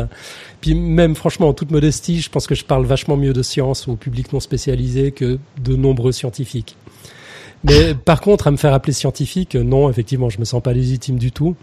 Enfin, je pense que d'abord, il faut avoir le bac, voire un peu plus. mais, mais Mm. donc, pour toi, on peut pas être scientifique si on n'a pas fait d'études scientifiques. Bah, il faudrait au moins avoir, tu vois, fait avancer la science d'une manière ou d'une autre. Moi, j'ai rien découvert, j'ai rien inventé. C'est important de se rappeler de, de l'origine du mot science. Je- je- là aussi, j'ai triché, je suis allé sur Non, Wikipédia. non, non, mais attends, je t'interromps tout de suite quand même. Ouais. Faire un podcast scientifique, tu fais avancer la science. Je veux dire, il y a combien d'auditeurs que tu as motivés à faire de la science? Ah, peut-être, peut-être. Alors Ah ben oui, indirectement. non, mais c'est pas, c'est pas Ouais, négligeable. mais Ouais, dans ce cas, faire de la science-fiction. Ouais, mais faire de la science-fiction, c'est aussi faire de la science. Alors, ça a aussi créé vachement de vocations, tu vois. Je pense que c'est, je pense que c'est, enfin, c'est un problème récurrent, euh, le problème de savoir ce qu'on définit comme étant scientifique, tout ça. Je sais Ouais. que par exemple, moi, je tiens absolument à ce qu'on dise, à ce qu'on ne dise pas que je suis un mathématicien parce que je ne suis pas un mathématicien et je suis complètement d'accord avec Alan sur ce. Enfin, je pense qu'on est d'accord du coup sur la définition. Je suis Et pas je un suis mathématicien. désolée Irène, euh, je suis d'accord avec les garçons, je me présente jamais comme une chimiste non plus. Et même je reprends les gens euh, quand ils disent que je suis mathématicien parce Ouais. qu'effectivement c'est pas le même métier. J'ai une formation en maths, euh, j'ai des connaissances en maths, etc. Mais c'est vrai que, mais je pense que c'est juste un problème de définition. C'est-à-dire qu'effectivement, est-ce qu'on peut dire que euh, par exemple Alan est, un scientifique euh, non, qu'il a un esprit scientifique, qui fait des choses en rapport avec les sciences, euh, fasse euh, et qu'il qu'il ait des connaissances scientifiques qui font que c'est un un vrai amateur de sciences au sens euh, bon. Ouais, et, et ce que dit LGJ est vrai, on a, on a, on a un gros avantage en, en maths, c'est qu'on a un mot pour ça. C'est- matheux. Et pour les autres sciences, ça n'existe pas, et c'est- c'est c'est dommage. Bon, Mais j'insiste sur, euh, sur ce que j'allais dire. En fait, l'origine du mot science, c'est super important, je trouve. Ça, ça vient du latin euh, scientia, qui veut dire connaissance. Euh, Dans, Wikipédia, la définition dit euh, la, la science est ce que l'on sait pour l'avoir appris, ce que l'on tient pour vrai au sens large, l'ensemble des connaissances d'études d'une valeur universelle caractérisée par un objet, domaine, et une méthode déterminée et fondée sur des relations objectives vérifiables. Sur le podcast, on s'attarde beaucoup sur la dernière partie de la définition, la méthode. Mais en fait, il faut pas oublier que cette méthode, elle a quand même un but. Quoi. Un but précis, c'est faire progresser la somme des connaissances. Et pour moi, un vrai scientifique, c'est quelqu'un qui apporte sa, sa petite pierre à l'édifice. Mhm, mhm. Et accessoirement, franchement, j'aurais été bien incapable de me taper des études doctorales. Hein. Pas que je sois con, mais, euh, mais beaucoup trop flemmard et, et impatient. Je pense qu'un un vrai scientifique a passé des années à s'investir à fond dans des choses qui ne l'intéressaient pas forcément toujours. Ce dont je serais tout à fait incapable. Moi, moi, passer quatre ans sur la même question dans des environnements parfois hostiles, sans me décourager, ça me serait juste impossible. J'ai vraiment, sincèrement, énormément d'admiration pour les, pour les personnes capables de, de tant de discipline, de, de patience et d'abnégation. Sans parler des gens qui ont deux doctorats. bon, bon, d'accord. Bon, eh bien, euh, donc, euh, donc tu n'es pas un scientifique. Non. mais bon, tu ça, es je un. convaincu. Tu as l'esprit scientifique. Bah, je, je, je veux pas me battre. Hein. Je, je suis Pour un moi, allié, un allié de la science, un ami de la science. Un ami de la science. Bien, bien, bien. Comme je, comme je le répète régulièrement au, au- au public qui me demande si je suis mathématicien, je parle de maths, je peux pas en faire, on peut pas être partout. Ah, Je mal. pense qu'il y, a- Voilà. y des- y, y a chercheurs qui effectivement euh, prennent le temps de faire de la vulgarisation, mais enfin, euh, c'est quand même pas la norme et c'est pas le même métier, quoi. Certes. Bon. Eh bien, euh, du coup, tu n'es pas un scientifique, mais tu as voulu créer un podcast scientifique quand même. Euh, ouais. Donc, euh, alors c'est venu comment cette idée? C'est une, une bonne question. Je crois qu'il y, a eu- il y a eu plein de facteurs en fait. À un moment, j'ai eu une envie de partager mon émerveillement après m'être tapé des dizaines d'ouvrages de vulgarisation scientifique. Un émerveillement euh, toujours surtout par rapport au moteur de la science. Tu vois, le doute, la, la modestie de la démarche, les découvertes que ça a généré, tout ça, l'immensité de notre ignorance. Mais après, pourquoi un podcast spécifiquement? Pourquoi ce format? Euh, bah, je- J'en écoutais des dizaines à l'époque. Ça me semblait être le, format idéal. En fait, je crois que je me suis même pas tellement posé la question. Moi, je me, je me balade avec des écouteurs sur la tête depuis que Sony a inventé le Walkman. Et avant l'avènement des podcasts, j'écoutais énormément de livres audio. Et puis quand les, premiers podcasts sont arrivés, c'était surtout des émissions de radio disponibles en, en catch-up, avec des standards radiophoniques élevés. Donc voilà, je me suis pas forcément projeté là-dedans. J'imaginais pas pouvoir faire un truc de ce niveau-là. Puis un beau jour, j'ai entendu euh, mon premier podcast amateur. C'était c'était Niptech hein, en, en 2009. Donc tu avais deux mecs, dont l'un est brillant, l'autre un peu moins. Euh, L'expression orale était, était nulle, autant pour l'un que, que pour l'autre. Euh, le son était pas toujours terrible. Ils discutaient de tech. C'était des sujets qui, qui m'intéressaient, euh, mais qui intéressent pas forcément le, le, le commun des mortels. Mais voilà, ils avaient un format qui leur permettait d'aller au, au fond des choses, de faire des analyses à chaud, de prendre des risques, de se planter, de s'en mêler les pinceaux, de faire des correctifs la, la, la semaine suivante. Et, et j'ai adoré ce truc-là. Et puis les frontières traditionnelles entre émetteurs et récepteurs, qui sont, tu vois, qui, qui sont très euh, tangibles dans, dans, dans la radio, là, elles étaient complètement floutées en fait. Ils, ils invitaient leurs euh, euh, leurs, euh, leurs auditeurs à, à venir parler sur le podcast. Il y avait une, une énorme communauté qui s'est créée autour du truc, où ça, ça, hum, ça commentait dans, dans tous les sens. C'était un peu la version audio du blog euh, qui m'enthousiasmait vachement à l'époque. Je pensais que ça allait changer l'humanité, tout ça. Enfin bon, voilà, j'en suis un peu C'est vrai. J'en Ah ouais. étais là, tu pensais Ah oui? Ah ouais, totalement. J'étais totalement enthousiaste euh, sur, sur ces trucs-là. Le, le fait que tu puisses avoir un, un, un canal de communication sans avoir aucun privilège, euh, sans connaître euh, tel ou tel rédacteur en chef pour faire euh, pour faire connaître ton opinion, moi, je trouvais ça extraordinaire. Je continue de le trouver extraordinaire. Ce que ce que j'avais pas vu venir, c'était ce côté euh, bulle de l'information qui a fait qu'on s'est retrouvé avec un Trump euh, comme président des États-Unis. Tu vois. du coup, je déchante un petit peu sur sur ces aspects-là. Ouais, je pense que le, le journalisme avec euh, vérification des sources et tout ça, ça, ça a quand même ça, ça a quand même ses bons côtés. Mais C'est un côté euh, radio libre en- encore plus fort, quoi. Le, le podcast, tu dis Ouais, Ouais, ouais, Enfin, ouais. le développement de ce genre de choses sur Internet. ouais. Ouais, c'est vrai. Ouais. Et puis, bah, je trouvais le format particulièrement génial parce que, comme pour les livres audio, c'est des choses que tu peux, tu, tu peux dévorer tout en faisant autre chose. Ça mobilise pas toute ton attention. Du coup, tu peux te permettre d'être long sans pulvériser euh, les, les emplois du temps de, de, de tes auditeurs. Donc, pour moi, le choix était évident. Euh, Il y, a- il y avait plus qu'à trouver le partenaire pour pas démarrer tout seul, ce qui a pris quelques semaines. Et puis, puis voilà, vous connaissez la suite, quoi. Et euh, vas-y, vas-y. Pardon, j'aurais jamais pensé que ça décollerait comme ça. C'est drôle l'histoire parce que le premier, le premier épisode, c'était une conversation Skype comme celle qu'on est en train d'avoir maintenant, qu'on avait enregistrée aussi, qu'on a posée sur le site web qu'on avait créé à l'époque. Puis on a envoyé le lien à toutes nos connaissances en disant voilà, tapez pas trop fort, c'est un peu nul, mais on a pris beaucoup de plaisir à le faire. Et puis euh, la, la communauté a démarré quasi instantanément en fait. Je pense que ça, ça répondait vraiment à une. euh, Enfin, il y, a- il y avait un public pour ça, quoi. C'était quoi votre premier sujet? Euh, mon premier sujet, c'était euh, la, la, notion de preuve scientifique. Et ah puis, le premier sujet de Mathieu, c'était parce qu'à l'époque on faisait on faisait chacun un sujet pendant une émission, mais c'était des sujets beaucoup plus courts que, que ce qu'on fait aujourd'hui. Euh, lui, je crois que c'était euh, c'était P égale NP, qui est déjà parti dans un truc complètement impossible. tu veux dire c'était les diodes les diodes Non non non, c'est le des, des nombres polynomiaux. Non, non, ah, P versus NP, non. Non non, non, enfin, c'est les, c'est les, c'est les, complexités d'algorithmes. C'est c'est un problème d'informatique théorique, justement, qui est classé dans les problèmes de maths, parce que bon, l'informatique théorique, les maths, globalement, c'est très proche. Ah, comme quoi les maths, c'est. Ouais, bon, d'accord, j'arrête. L'informatique, c'est de la science. Ah bah, l'informatique théorique, oui, c'est... Oui.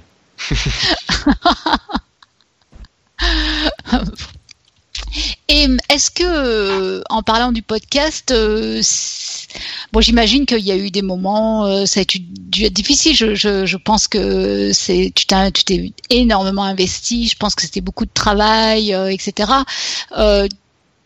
si c'était à refaire, tu le referais? C'est une bonne question, j'en sais rien. Je ne sais même pas si je serais capable de le refaire aujourd'hui. Tu vois, tout ça, ça s'inscrit aussi dans une, dans une histoire personnelle. Euh, je, je, je, sortais d'un burn-out quand, quand j'ai créé le, le, podcast. Donc voilà, je, je m'étais investi à fond dans, dans, dans le boulot. Euh, et un peu trop, quoi. À un moment, mon, mon corps a dit stop. J'ai dû aller demander de, de l'aide, ce qui pour moi était surnaturel. Ça, ça m'avait même pas effleuré, quoi. Je, je pensais même pas Enfin, je me suis rendu compte après coup que dans mon esprit, j'étais, j'étais Superman dans, dans, dans, mon référentiel et que rien ne pouvait m'arriver. J'étais celui qui aidait, pas celui qui allait, qui allait demander de l'aide. C'était même pas de la fierté ou quoi que ce soit. Ça ne me venait même pas à l'esprit. Puis, eh ben, mhm. un, collègue s'est rendu compte que ça allait pas. Il m'a envoyé chez le médecin, qui m'a envoyé chez le psy. Et puis, à partir de là, j'ai, pu commencer à, à, creuser un peu les choses, lever le pied dans, dans mon investissement professionnel. Et puis, euh, bah, du coup, j'ai eu un peu plus de temps et j'ai créé le podcast. Mais où là aussi, je me suis surinvesti, ça a failli finir en burn-out aussi. Enfin, j'avais un peu de peine à, à, poser les limites. Oui, oui, ouais. Ouais. Et puis, bah, bah, tout ça s'inscrivait aussi dans une époque de ma vie où, euh, tu, vois, il fallait que je fonce tête baissée dans un truc. Ça m'évitait de me poser des questions qui, qui me faisaient un peu peur, euh, ouais. auxquelles j'avais pas envie de, de, de, me confronter. Puis, tu vois, aujourd'hui, maintenant que c'est fait, bah, je sais pas si j'aurais la même énergie pour, pour, pour créer un truc comme celui-là. Maintenant que ça va mieux, en fait, que ça, pas bien pour faire Exactement. des trucs. Exactement. bon, un coup, Alan.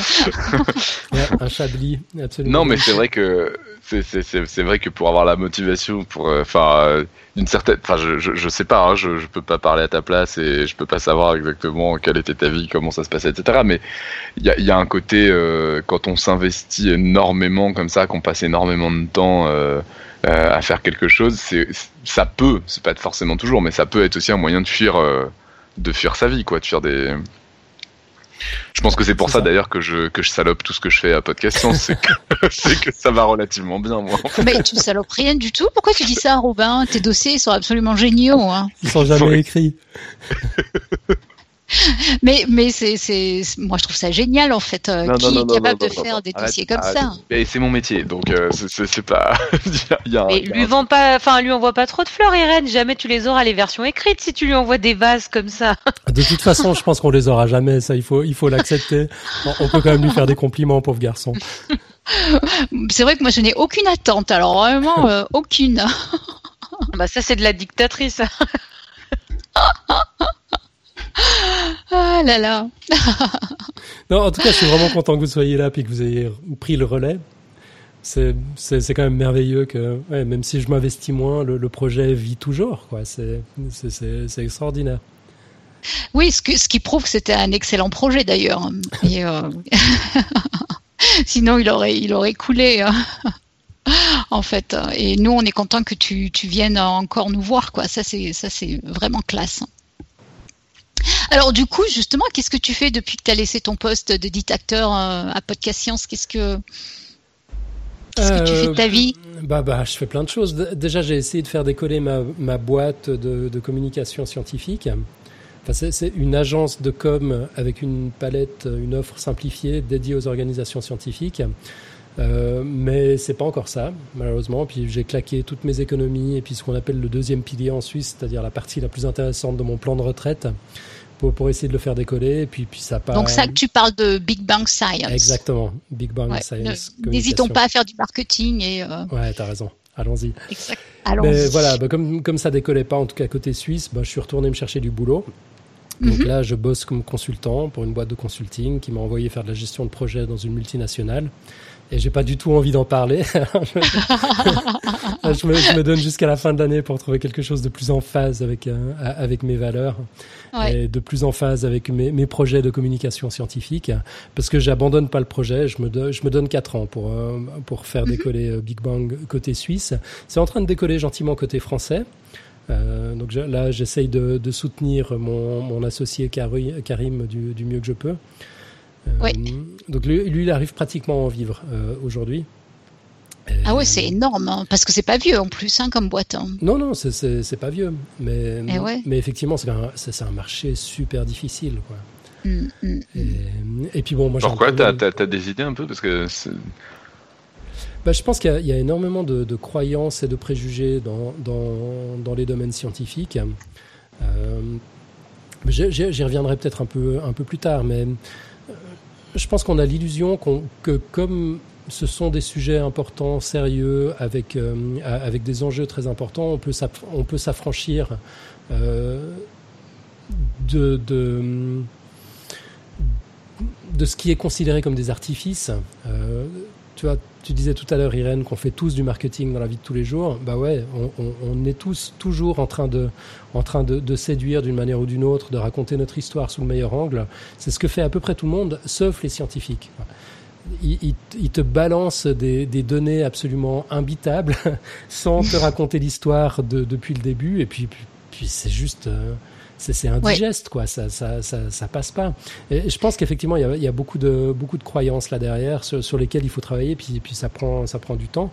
Puis bon, il n'y a pas que les croyances. Il y a, y a, les budgets aussi. Enfin, l'organisation du, du monde académique qui fait que que, que, que c'est pas si facile. Mais, mais je continue d'y croire. Je, je, crois vraiment qu'il y, y a, un besoin. Il y a oui, c'est vrai que c'est vrai que souvent les scientifiques ils savent, ils sont pas très bons en communication. Euh, moi, mon expérience pour fait, c'est que souvent euh, ils n'ont pas une vue globale en fait. Ils sont vachement focalisés souvent sur leur sur leur sujet et du coup ils le replacent pas très bien dans un contexte et du coup c'est souvent euh, indigeste à cause de ça en fait. Ouais, je suis d'accord. Je suis d'accord. Ah. donc c'est vrai que euh, les gens comme toi, c'est super important. Et je dirais que c'est pas seulement dans le concept, dans, dans, dans le, le, contexte de l'émetteur qu'ils ont de la peine à, à replacer l'histoire, c'est aussi dans le contexte du récepteur. Euh, ça, ça, commence avec euh, avec les demandes de financement. Je pense que les, les chercheurs qui vont chercher des, des financements se rendent pas forcément toujours compte qu'en face d'eux, ils ont des non-spécialistes qui ont peut-être 600 dossiers à traiter ce jour-là, et puis qu'il faut quand même avoir un angle un, petit peu accrocheur pour, pour, pour, vendre ta sauce. Quoi. Autrement, ça va juste passer à la trappe. Mhm, mhm. Ah ouais, non, c'est sûr, c'est sûr. Je pense que souvent, euh, c'est un exercice qu'ils apprennent au fil des ans, et c'est vrai que c'est difficile. Hein. Euh, c'est difficile et je pense que comme tu dis, il y en a beaucoup qui ratent euh, certaines occasions à cause de ça. Ouais. Mhm. ouais. Ouais. Alors du coup, euh, donc, euh, l'avenir de la science, c'est quoi pour toi? Ça, c'est vraiment la question, la question super casse-gueule. Hein. Là, j'ai dit, c'était difficile. Mais, je te la lâche comme ça, sans transition. Ouais. Mais je m'y suis, j'y ai un peu réfléchi quand même. Je pense qu'il y a beaucoup de, de, wishful thinking de ma part, mais si j'essaye d'imaginer la science dans, disons, 50 ans, euh, ce que j'envisage, c'est d'abord un, un, décloisonnement. Je trouve que la science aujourd'hui, elle est, elle, est, elle est vachement isolée. Elle est confinée au monde académique et ça me semble complètement inouï parce que ça concerne tout le monde. Quoi. Elle devrait trouver sa place dans un, dans un écosystème. Euh, J'imagine des liens forts entre le monde académique et le monde politique, par exemple. Dans le monde politique qui n'hésite pas à consulter des voyantes quand il faut prendre des, des décisions importantes et des lobbies, euh, mais, mais pas les scientifiques, alors que c'est quand même des décisions qui nous concernent tous. Euh, J'imagine des liens plus forts avec les gens. Ça m'énerve quand on parle de cité, tu vois. Je trouve ça tellement, tellement pompeux et tellement, tellement condescendant. C'est juste avec les gens, quoi. Je, je, je voudrais que que les scientifiques soient, soient présents dans les médias et présents dans, dans le cœur des gens et puis globalement qu'il y ait une meilleure culture scientifique en dehors du monde académique aussi. alors bon, ça, ça, ça suppose beaucoup d'efforts par, par beaucoup d'acteurs. Je ne veux pas forcément entrer là-dedans, mais, mais, mais voilà, un des, un des et, points que je vois. Et le nom Palais de la Science, ça te plaît ou Palais non, de la je découverte. rigole. Palais de la non, Palais de la découverte. découverte, pardon, oui. Ah oui, non mais quand même, on a des standards. Quoi. On, on discute avec Vas-y, les change le nom, Irène. bah, tant que j'y suis. hein, je- Ta piste, t'as tous les droits, ouh Ah, je- non, je mais pense- c'est marrant entre cité, palais et, et choses comme ça, effectivement. Ouais. Ouais, alors je pensais pas spécifiquement à la, à la Cité des Sciences en disant ça. Je pensais à tous ces, ces groupes de réflexion autour de la science et la cité, comment rendre les scientifiques plus présents dans la cité et tout ça. Enfin, c'est c'est un vocabulaire tellement archaïque que ça me semble déjà mal barré avant, avant même de commencer ces, ces trucs. Je suis tellement d'accord. Et, et, et, et- et en plus, je trouve que ça donne un, ça donne un côté euh, euh, nécessairement sérieux et Ouais. utile à la science, Ouais. euh, qui n'est pas du tout dans le dans l'esprit des, des scientifiques la plupart du temps. Et, enfin, ça veut pas dire que c'est pas vrai, bien sûr, mais quand on dit, c'est pareil. Je trouve que quand on dit euh, euh, euh, fabriquer un citoyen, etc., de, de- de la même façon, c'est-à-dire que si, si on limite la science à ça, on passe à côté du truc. Ça le fait au passage, mais c'est c'est pas ça qui, Ouais, je suis d'accord. c'est pas ça, ça qui est le moteur, quoi. ça devrait être un effet de bord. À partir pas- du moment où c'est que ça, ça, on va s'emmerder quand on va nous parler de science, quoi. Mais c'est ça. C'est exactement ce qui se passe dans, dans ce genre de démarche. Enfin, je faire, je veux pas me faire des amis en disant ça, mais bon, voilà. voilà. Autrement, je pense que la science va se, va se débarrasser, doit se débarrasser de ces boulets. Il y a déjà euh, les croyances et les dogmes. Les scientifiques sont des humains, donc ils sont pas à l'abri de ces trucs-là. Tu vois, notamment, bah, ce qu'on disait tout à l'heure, la, la croyance que la science est une chose sérieuse et puis que du coup, elle a pas besoin de séduire. Je pense que c'est faux. Euh, qu'elle qu'elle est tellement sérieuse et indispensable que son financement est assuré pour toujours, bah, c'est super faux. Le modèle de financement actuel, il n'est pas gravé dans le marbre. Et si on continue euh, dans la lignée des élections populistes, genre Trump et Brexit, je pense que les robinets financiers vont se fermer petit à petit. Quoi. Et, les scientifiques sont pas du tout, mais alors du tout, du tout préparés à ça. Il est temps qu'ils se préoccupent un petit peu de, de, de ces questions-là. Et la croyance aussi que si l'enjeu est important, ben, il n'y a pas besoin de s'emmerder avec, euh, avec des artifices et du storytelling et, tout ça. Ben, voilà, c'est- archi faux. Je pense que la science, les scientifiques devraient faire du marketing comme, euh, comme tout le monde. Je pense que la, la science va se déba- dans, dans les boulets, elle va se débarrasser de ses parasites aussi. Euh, je pense que c'est- pas possible de continuer avec le modèle économique de la publication scientifique aujourd'hui, Mm. qui, est- qui est- une vraie catastrophe. Bon, on en a beaucoup parlé. C'est vrai que c'est pas simple non plus. Hein. C'est pas simple, ça, ça va prendre du temps. C'est pour ça, tu vois, je, me- je me donne un objectif. Dans 50 ans, on aura bien trouvé une solution pour, pour sortir de là. Euh, Oui, parce que tu le présentes sous le sous l'angle de l'économie, mais euh, il y en a d'autres angles qui sont non négligeables dans ce problème, en fait, quand mais même. hein. absolument. Euh, Je pense que c'est. Mm. Enfin, quand je dis parasite, je pense que ça. Il n'y a pas que l'aspect euh, la- l'aspect économique. Il y a l'aspect accès aux données, reproductibilité, c'est comme ça en français, des, des, des Oui. données. Tu vois, Oui. ce qui fait le, la, beauté de la démarche, je disais tout à l'heure que tu n'as pas besoin de croire en, quoi que ce soit.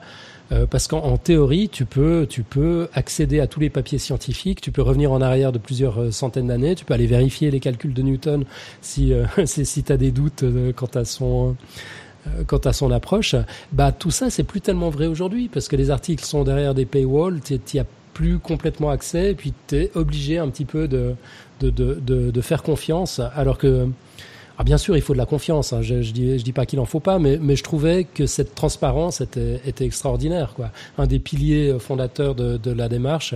Et aujourd'hui, bah, il n'existe plus à cause de ces modèles économiques parasites qui sont en train mm. de, de, déna- de dénaturer l'approche. Donc Ouais, voilà, cela je- dit, là, là, là, là aussi, euh, si je peux me permettre, euh, dire que dire que, que que Newton, tout le monde peut aller voir et tout. À l'époque, c'était pas forcément le cas. c'est vrai. Loin, vrai. loin de là. Et Ouais, au ouais, contraire, il y avait même des histoires de se cacher, etc. Là aussi, c'est des histoires de de- d'êtres humains euh, qui veulent être connus et qui euh, Non, non, c'est clair, c'est vrai, t'as as, raison. et de pouvoir et de fric et de. Oui, c'est compliqué. Hein, Bah, cette c'est juste, pour dire euh, du coup, c'est pas pour te rendre pessimiste, mais c'est juste pour dire que bon, je pense qu'on n'y arrivera jamais vraiment parce que l'humain restera l'humain et que et que le fric restera le fric. Oui, non, c'est vrai. Mais on peut aller vers. Enfin, je trouve que je trouve que ce qui est sûr, c'est qu'en revanche, euh, l'arrivée de- de- d'Internet permet des choses euh, complètement différentes. En, en maths, euh, en maths, il y a quand même vraiment une tradition, enfin, une tendance par rapport aux autres disciplines à tout laisser, beaucoup plus laisser des choses en libre accès, etc., etc., mm. jusqu'à aller faire des plateformes de démonstration ou de, du, du Wikipédia de la démonstration, quoi. Mm-hmm. On sait pas qui a démontré le truc à la fin, on s'en fout, c'est juste que ça y est, c'est quoi. Ça, quand même, euh, ça c'est des choses qui laissent de l'espoir. Enfin, je trouve que c'est. Ouais. Euh, je suis oui, c'est vrai. Je suis d'accord. Mais enfin, c'est ce qui rend le modèle actuel encore plus plus absurde. Aujourd'hui, on a les moyens. Tu vois, à l'époque de Newton, il y, avait probablement toutes sortes de raisons pour lesquelles euh, ces, ces ouvrages n'étaient pas à la disposition du grand public. Aujourd'hui, ce, ce serait plus vrai. Et, et, pourtant, on a quand même réussi à, à, créer de nouvelles barrières. C'est dommage. Enfin voilà, je pense qu'on va en revenir. Et puis, ben, je pense que la, la, science va aller vers de plus en plus de collaboration. Alors déjà interdisciplinaire. Voilà, ça c'est pas, hum, tu vois, c'est pas de la futurologie. C'est déjà ce qui se passe, euh, ce qui se passe aujourd'hui. Je pense qu'il y aura de plus en plus de collaboration internationale aussi. Il y aura de plus en plus de collaboration entre les scientifiques et le grand public, le, crowd, le fameux crowdsourcing dont, dont Johan nous avait parlé. Et puis mm. des collaborations entre les humains et les machines. Alors, je, je suis pas du tout d'accord avec Tup euh, qui a l'air de penser que les algos de machine learning vont complètement remplacer les chercheurs. Euh, bah, tout comme la télé a pas complètement remplacé la radio, l'internet a pas encore complètement tué la presse. Euh, mais effectivement, je pense qu'il y aura une, une, une, importante redistribution des cartes. Euh, et, et je pense qu'on pourra déléguer euh, les tâches répétitives, le les, les, questions comment et combien à des machines, mais que les humains vont quand même rester derrière des questions comme le pourquoi et, et le, le, quelle est l'histoire, quel est le sens de tout ça et comment, comment le raconter. Voilà, puis finalement, je me demande si l'anglais va rester la langue des échanges entre scientifiques et la langue des publications. Ah. Peut-être que dans 50 ans, ce sera le chinois, qui sait. Ça, c'est pas impossible. Hein. Mhm. En maths, en tout cas, euh, ça, ça pourrait. Si ce n'est que tous les contributeurs chinois parlent anglais maintenant, mais euh, ça alors, c'est ouais, moi c'est marrant parce que je le vois pas du tout venir. J'ai l'impression que plus ça va, plus l'anglais devient la langue euh, de la planète quand même. Hein. Ouais, mais en tout cas, clairement, euh, en termes de nombre de personnes qui participent à la recherche scientifique, euh, les, les, les, les, gens dont c'est la langue maternelle deviennent, vont devenir minoritaires. Certes. Ce n'est déjà le cas. Ouais, je pense que c'est déjà le cas probablement. Oui, c'est déjà le cas. C'est probablement le bah, cas. C'est sûr que c'est déjà le cas. De toute façon, euh, les chercheurs américains, euh, pour les trois quarts, euh, viennent d'autres pays. oui, oui, oui. de toute façon, là, le Japon, la Chine, ils sont en train d'exploser. La Chine est en train d'exploser. Mais, mais, mais néanmoins, les publications se font en anglais quand même. Pour le moment, ouais. ouais Qui sait ben, enfin bon, c'est une longue discussion, mais je vois pas comment ils pouvaient faire une transition parce que c'est les Chinois qui, ont maintenant effectivement, je crois qu'ils sont plus hauts en nombre de publications euh, que les autres pays. Si tout d'un coup ils se mettent à publier qu'en chinois, ils vont complètement se refermer sur eux-mêmes. Hein. Et je ne crois pas qu'ils soient dans cette logique. Hein. Non, non, mais ça, peut être. Enfin bon, bref, on peut, faut, voir. C'est assez étonnant. les, pays dans lesquels il y a des choses importantes qui se passent dans une science, prennent petit à petit, malgré tout, une certaine importance. C'est impressionnant de voir à quel point euh, il y, a, y, a, quand même un nombre non négligeable de mathématiciens qui parlent français parce qu'il y a une grande école de mathématiques en France. Ah oui? Euh, J'ai vu, euh, je, suis, je, suis, tombé euh, récemment sur une vidéo où tu as trois médailles Fields qui, euh, qui viennent, alors c'est pas en France, c'est à Genève, mais c'est en français, euh, qui viennent, qui viennent parler de, de, de ce qu'ils ont fait, et c'est trois qui sont passés par l'Université de Genève. Et donc tu as un Australien, un Autrichien et un Russe qui viennent te faire une conférence grand public en français, quoi. Ah ouais? Euh, parce que ben, parce que quand tu fais des études de maths, finalement, c'est pas indispensable, mais c'est mieux, quoi. De même que le russe, parce qu'il y a beaucoup de mathématiciens russes. Et c'est c'est c'est vraiment. Euh, je pense que si effectivement ça se développe au point que il y a des, des, des centres de recherche, euh, enfin c'est déjà le cas, il y a des centres de recherche importants, mais que que du coup euh, la la, la, la proportion de recherche qui se fait euh, devient vraiment très très importante dans, dans des pays chinois, bah, il y a un moment où c'est aussi des chercheurs euh, d'autres nationalités qui vont se mettre au chinois pour, pour pouvoir participer plus facilement une fois qu'ils sont sur place. Pour, euh, enfin, je pense que ça, ça peut basculer petit à petit. Une, et, ah et ce serait pas une première dans l'histoire? Non. On publiait en latin autrefois le, le glissement vers, bah, le, le, le français était une langue euh, était une langue bien plus importante, ne serait-ce qu'au début du XXe siècle. Hein, ouais. Certes, qui, a complètement, qui s'est complètement fait marginaliser par l'anglais. Einstein a publié en allemand. Ouais, c'est, ouais. ouais. J'ai droit à une question? Vas-y. Absolument. Enfin, pas préparé du coup? Ça va? Non, ça va. C'est pas une question euh, trop. Mais c'est juste du coup, euh, tel que tu racontes les choses, tu pars avec euh, globalement une, culture scientifique à peu près nulle. Mm-hmm. Avant de, avant, au début des années 2000, quoi. Et euh, et t'as commencé à t'intéresser à des sujets. Alors tu nous as dit un petit peu euh, du coup l'évolution essentiellement, ce genre de, de, choses. Et là maintenant, bon, on peut dire quand même que t'as acquis une certaine culture scientifique. Euh, Est-ce que t'as l'impression de, de, de d'avoir euh, des domaines de prédilection, d'avoir euh, un peu euh, de la culture scientifique générale, genre un minimum dans chacun des domaines. Est-ce que tu as l'impression que que non, il te reste encore des pans entiers? Bon, de toute façon des pans entiers, oui, bien sûr, mais je veux dire Non non, mais ça évidemment, ça la question. Tu as des lacunes Alan? Mais... non non, mais ça, ça évidemment mais je sais pas je sais pas comment dire mais des des, des trucs que tu aurais encore des thèmes que tu aurais encore envie de creuser où tu te dis non mais là vraiment j'ai trop de enfin j'ai pour l'instant, je suis encore trop dans le flou. Enfin, tu vois ce que je veux dire ou est-ce que je sais pas si ma question te paraît claire ou...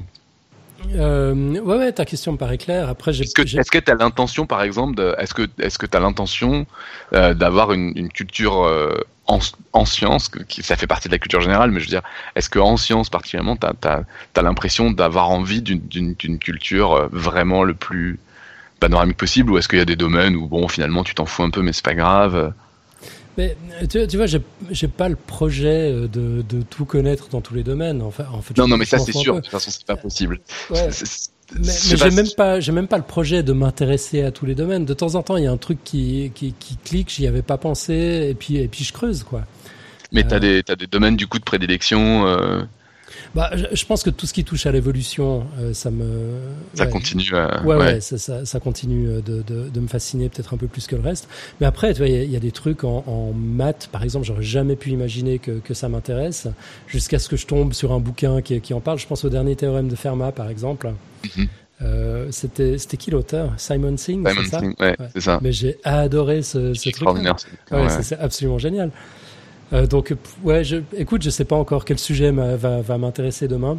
Je continue d'écouter mes, mes podcasts. Euh, euh de, il y, en a un que j'écoute en particulier, c'est le, le Phone In.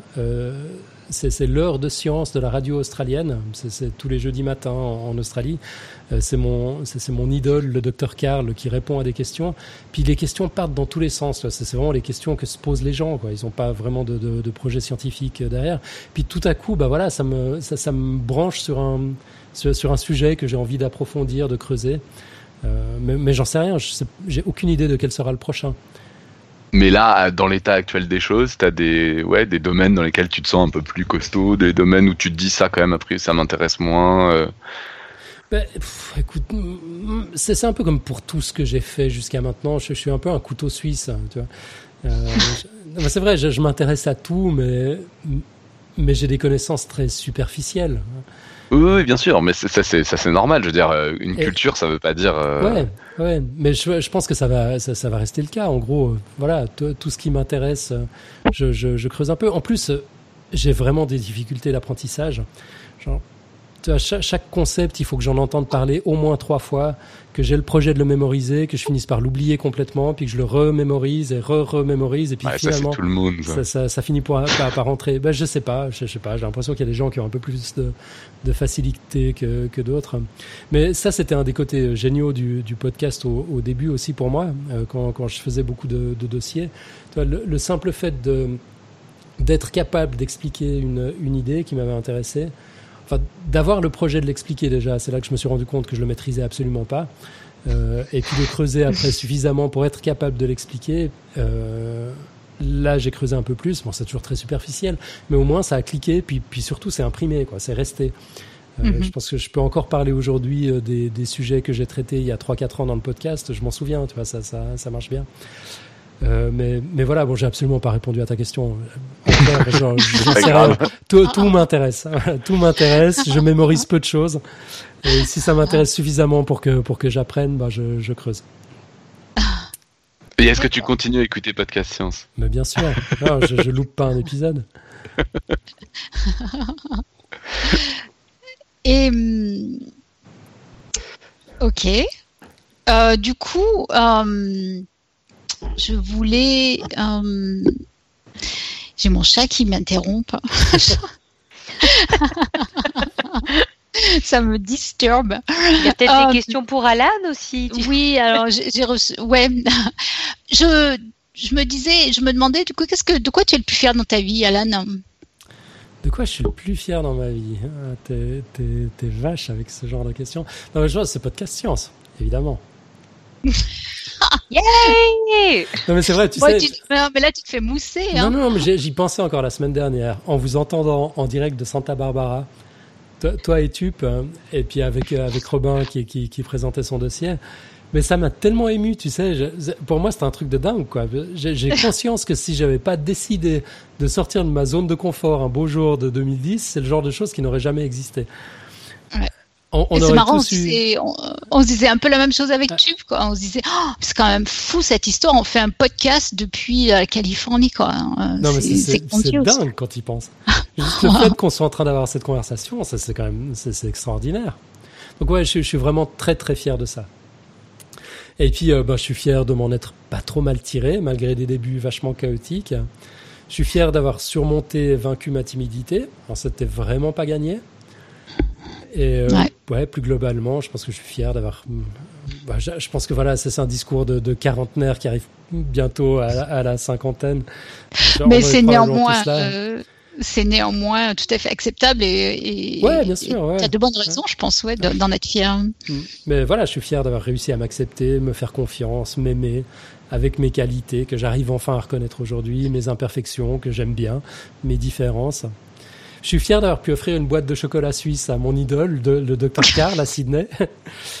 Et puis euh, avoir interviewé Karl Zimmer aussi, c'était quand même. euh, c'était Oui, c'était- j'aurais chose, jamais ouais. pu imaginer que, que, que ça se produise un Ouais. jour. Ça, c'était grand aussi. Et alors, euh, Dr. Dr. Carl, il, il t'a dit quoi à Sydney euh? Dr Karl, mais il était tellement sympa. Il, était génial. J'adore ce mec-là. Ça- Ça fait, ça, ça fait plus de dix ans que, que je l'écoute chaque semaine, donc c'est vraiment une voix familière. Et c'est quelqu'un qui est, qui est tellement modeste, qui est tellement sympa, qui est tellement bienveillant, qui arrête pas de répéter euh, que que, que l'intelligence ne, ne, ne fait pas tout, que lui-même a un QI en dessous de la moyenne, et, et que pourtant, à force de travailler, tout ça, il y arrive. Enfin, vraiment, j'adore ce mec, quoi. Et de, de pouvoir le rencontrer en vrai, c'était ouais, top. Et puis, bah, il, a, il a pris du temps. Enfin, je lui ai raconté un peu mon histoire, je lui ai raconté le, le podcast. Du coup, il voulait faire des photos, il voulait qu'on fasse des selfies ensemble. C'était tellement C'est vrai. cool. Ça, c'est la, photo qu'il y a dans la chatroom actuellement, ça Exactement, ouais. Ouais, c'est ça. Alors, du coup, euh, tu, effectivement, je t'ai envoyé les, les- les questions à l'avance et tu y as répondu. Donc, euh, une de mes questions, c'était euh, quelles sont les personnes ou quelle est la personne qui a le, le plus d'influence positive sur ta vie Et Dr. Carl, il en fait partie. Bah ouais, bien sûr. Euh, et euh, qui d'autre alors? Je sais pas, Christine Boutin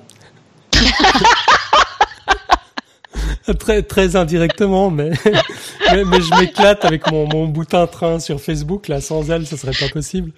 Alors, il n'y a pas que toi que ça éclate. hein. Moi, tu, t'as- tu réjouis mon fil d'actualité Facebook. Je...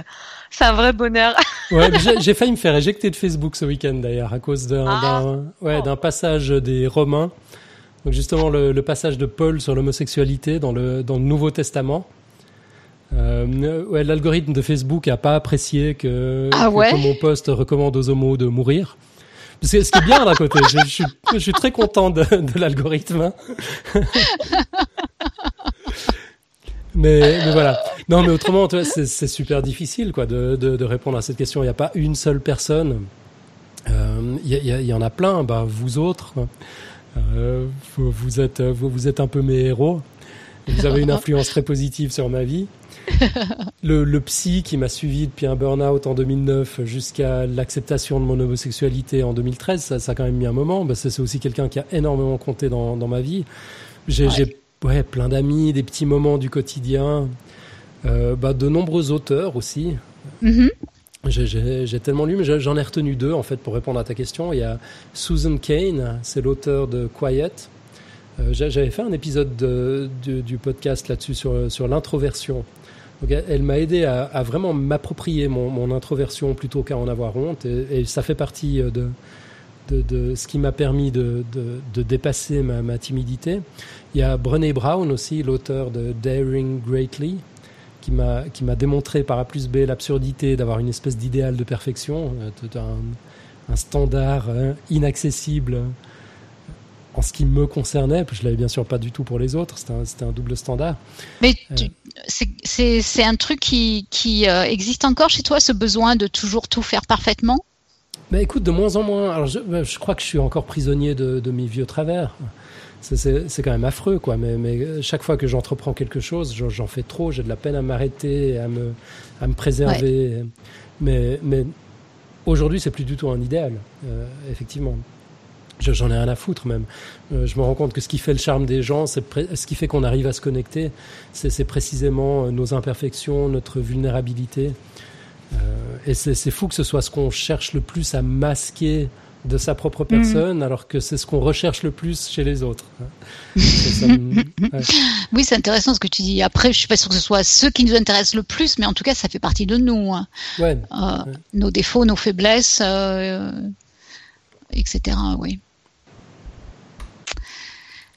Euh, je me demandais juste de quel instrument de musique tu joues. Hein je jouais plutôt parce que j'en joue plus des masses, euh, mais à une époque c'était tout ce qui avait un clavier. Il n'y avait pas que les ordinateurs, il y avait les pianos aussi, orgue, synthé, tout ça.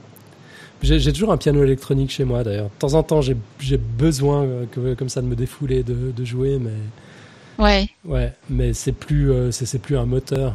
Je pense que quand j'avais 15-16 ans, j'imaginais que je serais un jour un, un, une rockstar. C'est vrai? Ouais. Mais c'était totalement... Mais tu es une rockstar. Ouais, tu... ouais. Ah, Robin. Eh, je pensais à la même chose, Robin. Mais tu es une rockstar. la rockstar. Attends, tu sais, attends, je suis sûr qu'il y a déjà quelqu'un qui t'a demandé un autographe. Euh, autographe je... euh, Non, je suis pas sûr. Non, je crois pas. Moi, en je tout me cas, suis j'ai un peu déjà été- la première fois que je t'ai rencontré, Alan. Ouais. J'ai pas osé, j'étais timide, mais. Non, mais ça, ça, c'est vrai dans l'univers du podcast. euh, c'est un petit univers, c'est un microcosme. Mais, Attends, mais- tu rigoles bah, Tu te rappelles quand même que y a, quand on est discuté ensemble à Genève, il y a quand même une nana qui est venue nous parler. Oui, parce oui, a je me rappelle. Ouais. Ça va être une rockstar, ça non, mais c'est Ah, fou, quoi. Ouais, quand t'as des gens qui viennent vers toi en disant je reconnais ta voix, je t'adore, tout ça, c'est tellement Ça- bizarre. C'est vrai? Pour moi, c'est Non, non, mais complètement surréaliste. Mais c'était dans quel contexte? C'est vrai? Ouais, ouais, bah là c'était avec Robin, c'était euh, c'était quoi la nuit de la science à Ouais, c'est ça, la nuit de la Ouais. science, ouais. Et euh, bah, je raconte comme ça, tu peux boire un coup. Euh, Merci Robin. il y avait, on était, euh, j'avais, j'étais sur un stand et j'avais dit à Alan que j'étais là et donc il était venu me dire bonjour et, euh, et on a discuté. Et il y a un moment une nana qui passe derrière et qui dit, euh, bah ah dis donc, euh, vous êtes Alan et Robin. Waouh, c'est classe quand même. Podcast Science. Euh, ouais. Oh là là, j'adore Podcast Science, c'est vachement bien. Bah, c'est quand même Donc classe. on a même une, c'est on a même une photo, euh, une photo souvenir. Non, mais c'est Ouais, pour ça vrai. je pouvais, je pouvais Ah, dire à, à- à Alan que c'était une rockstar en sachant que c'était vrai quoi. Non, Et mais puis, ouais. euh, Il y a Brucicor sur la chatroom qui aimerait bien que tu lui signes sa blouse, donc je pense que t'es définitivement une rockstar, Alan. Oui. oui. Ah, bon, d'accord. Bisous. Euh, on, va passer aux, questions des auditeurs, mais euh, est-ce que auparavant tu, voudrais rajouter quelque chose, Alan? Quelque chose que tu voudrais dire, euh, un message, euh, n'importe quoi. Malgré les apparences et malgré le fait que ça fait deux heures que je suis en train de causer de moi, franchement, je suis toujours pas très à l'aise dans, dans cet Ah. exercice. Et euh, non, non, moi tout ce que j'ai à dire, c'est comme Claire, cœur, cœur, love, love. Avec ou sans euh, le smiley. euh, Avec, avec le smiley Oh. testicule, avec forcément. On censure, on censure, on est à l'antenne les gars là.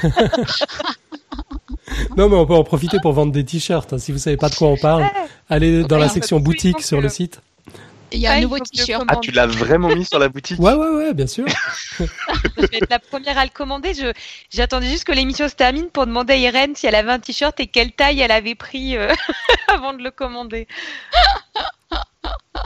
Mais euh, oui, oui, enfin bref. Voilà. Donc, euh, allez donc, allez donc sur notre nouveau site internet, by the way, et euh, on a un nouveau t-shirt juste pour Claire. Voilà. C'est ça. En version homme et femme. Avec Oui. son smiley de prédilection dont tu penses que ça ressemble à des testicules. C'est pas faux. Je, Un une, homme. fois une fois qu'on Un a homme qui sourit avec les testicules à l'air. Ouais, c'est ça. Mais c'est Bon, vrai bah, qu'une voilà. fois, une fois que t'as cette image en tête, tu peux plus voir le truc Ah, autrement. c'est terrible. Ah non, non, non, mais il me l'a flingué. hein. Mais je crois que je crois que je vais m'en commander un. Et c'est marqué Team Claire en rose. Ouais Ah, t'aurais pu mettre Team Princesse, tu sais, je pense Team que ça aurait bien Team marché. Princesse. Ouais, Princesse on- on- Claire. ouais. Princesse Claire. Bon ben voilà, du coup on a tout dit euh, au sujet de, de notre nouveau euh, t-shirt. Et D'Alan un tout petit peu, mais euh, euh, on a quelques questions d'auditeurs. Je ne les ai pas toutes relevées. Je ne sais pas s'il y en Moi, avait d'autres. je, suis, je auparavant. suis sur la page là des questions, mais en fait il y a plein de choses qui sont pas vraiment des questions ou qui sont Voilà. des questions sur le moment, mais là c'est un peu voilà. Est-ce que est-ce que être scientifique c'est appliquer la science, tout ça? Enfin bref, ça c'est des questions qu'on a déjà un petit peu euh, discuté. Euh, Il y a des gens qui demandent quel âge t'avais pour la Roumanie. Voilà, je sais pas pourquoi. Mais j'en ai relevé dans le aussi. Pardon. J'avais 18 ans au moment de la chute du mur et puis 19 ans quand j'y suis allé la première fois. Euh, Quel oui, est ton alors, épisode Vas-y. Pardon. Vas-y. euh, Ouais, ouais, je te non, non, là, il y a, y quelqu'un qui le dit fil, que hein. c'est. Ah, d'accord. Que les créationnistes ont créé Alan, mais ça, oui, on l'a déjà dit. mais on l'avait pas dit comme ça. La formulation est assez sympa. Ouais, C'est tellement vrai. non, mais non, non, je suis pas d'accord avec la formulation. C'est parce que tu es trop humble, Alan. Et alors, Alors. surtout, le truc qu'on peut dire quand même, le truc qu'il faut dire, parce que je sais pas si t'as suivi la chatroom, euh, Alan?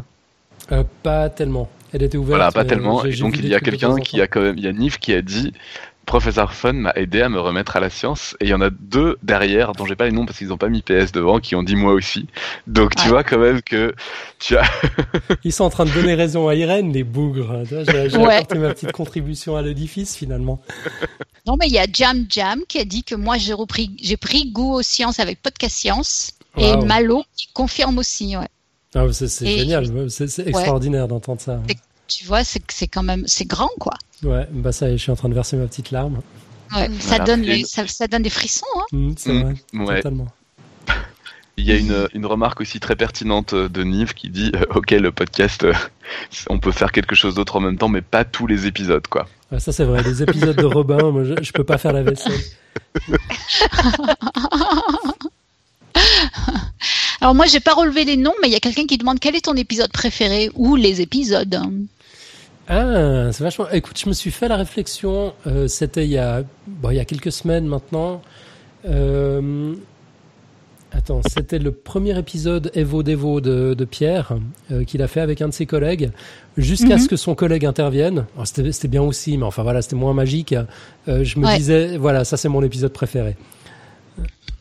Ouais, c'est c'est vrai que c'était super. hein, Ah, c'était extraordinaire. Mais autrement, Ouais. franchement, c'est- c'est c'est difficile, quoi. Je sais pas, euh, je pense à. Ouais, je pense au, au- au professeur Sellos, par exemple, avec. euh, Ouais. Avec il ses, hybrides et ses, ses, ses champignons. c'est c'est juste. Non, mais je sais- pratiquement tous Ouais. les épisodes sont, mes épi- sont mon épisode préféré. Ouais. Ouais. Les, les- les Et- épisodes de Robin aussi. Alors j'ai beaucoup de peine à les vendre à ma sœur, par exemple, qui, qui arrive pas à s'intéresser. Parce que je pense que c'est parce que c'est des maths et, et ça lui fait peur. Mais moi, Mais- Robin, à chaque fois, tu me, tu me fais planer, quoi. Tout à coup, j'oublie la réalité autour de moi. Je, je pars dans tes, dans, dans tes délires de matheux. je serais incapable pense- d'expliquer quoi que ce soit après. Ouais. mais, mais ça me fait vraiment du bien. Mais sur lui, sur les deux. c'est- pour ça aussi que les, enfin, qu'un certain nombre de matheux aiment les maths, en tout cas. Ouais, je pense, ouais.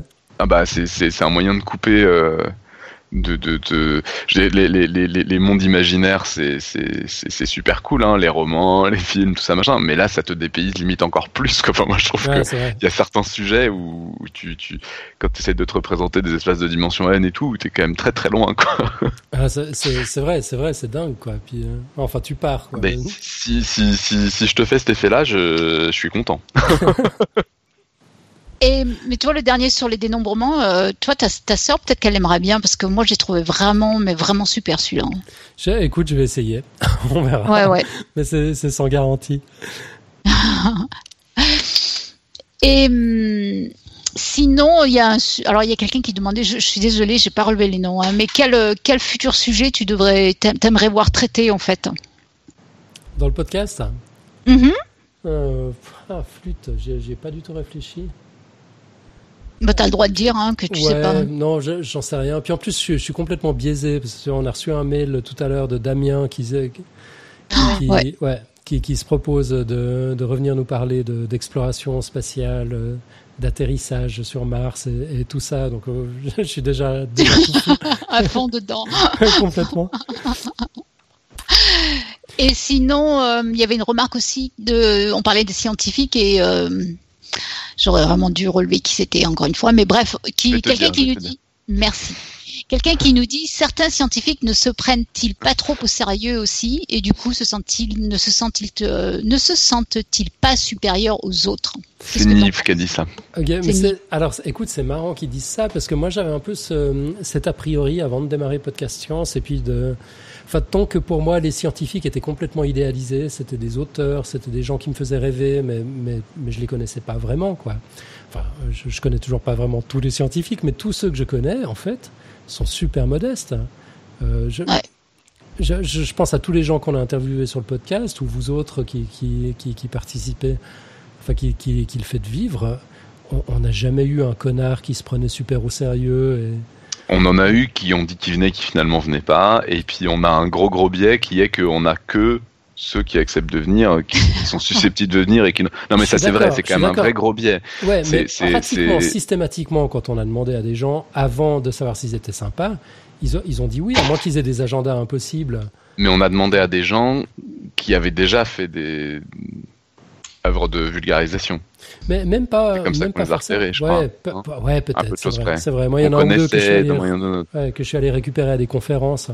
Genre, ouais. ouais. Je, je les trouvais tellement géniaux que j'ai pris mon courage à deux mains, je suis allé les voir Parce que, euh, en disant ils vont m'envoyer ouais. valser, puis en fait jamais quoi.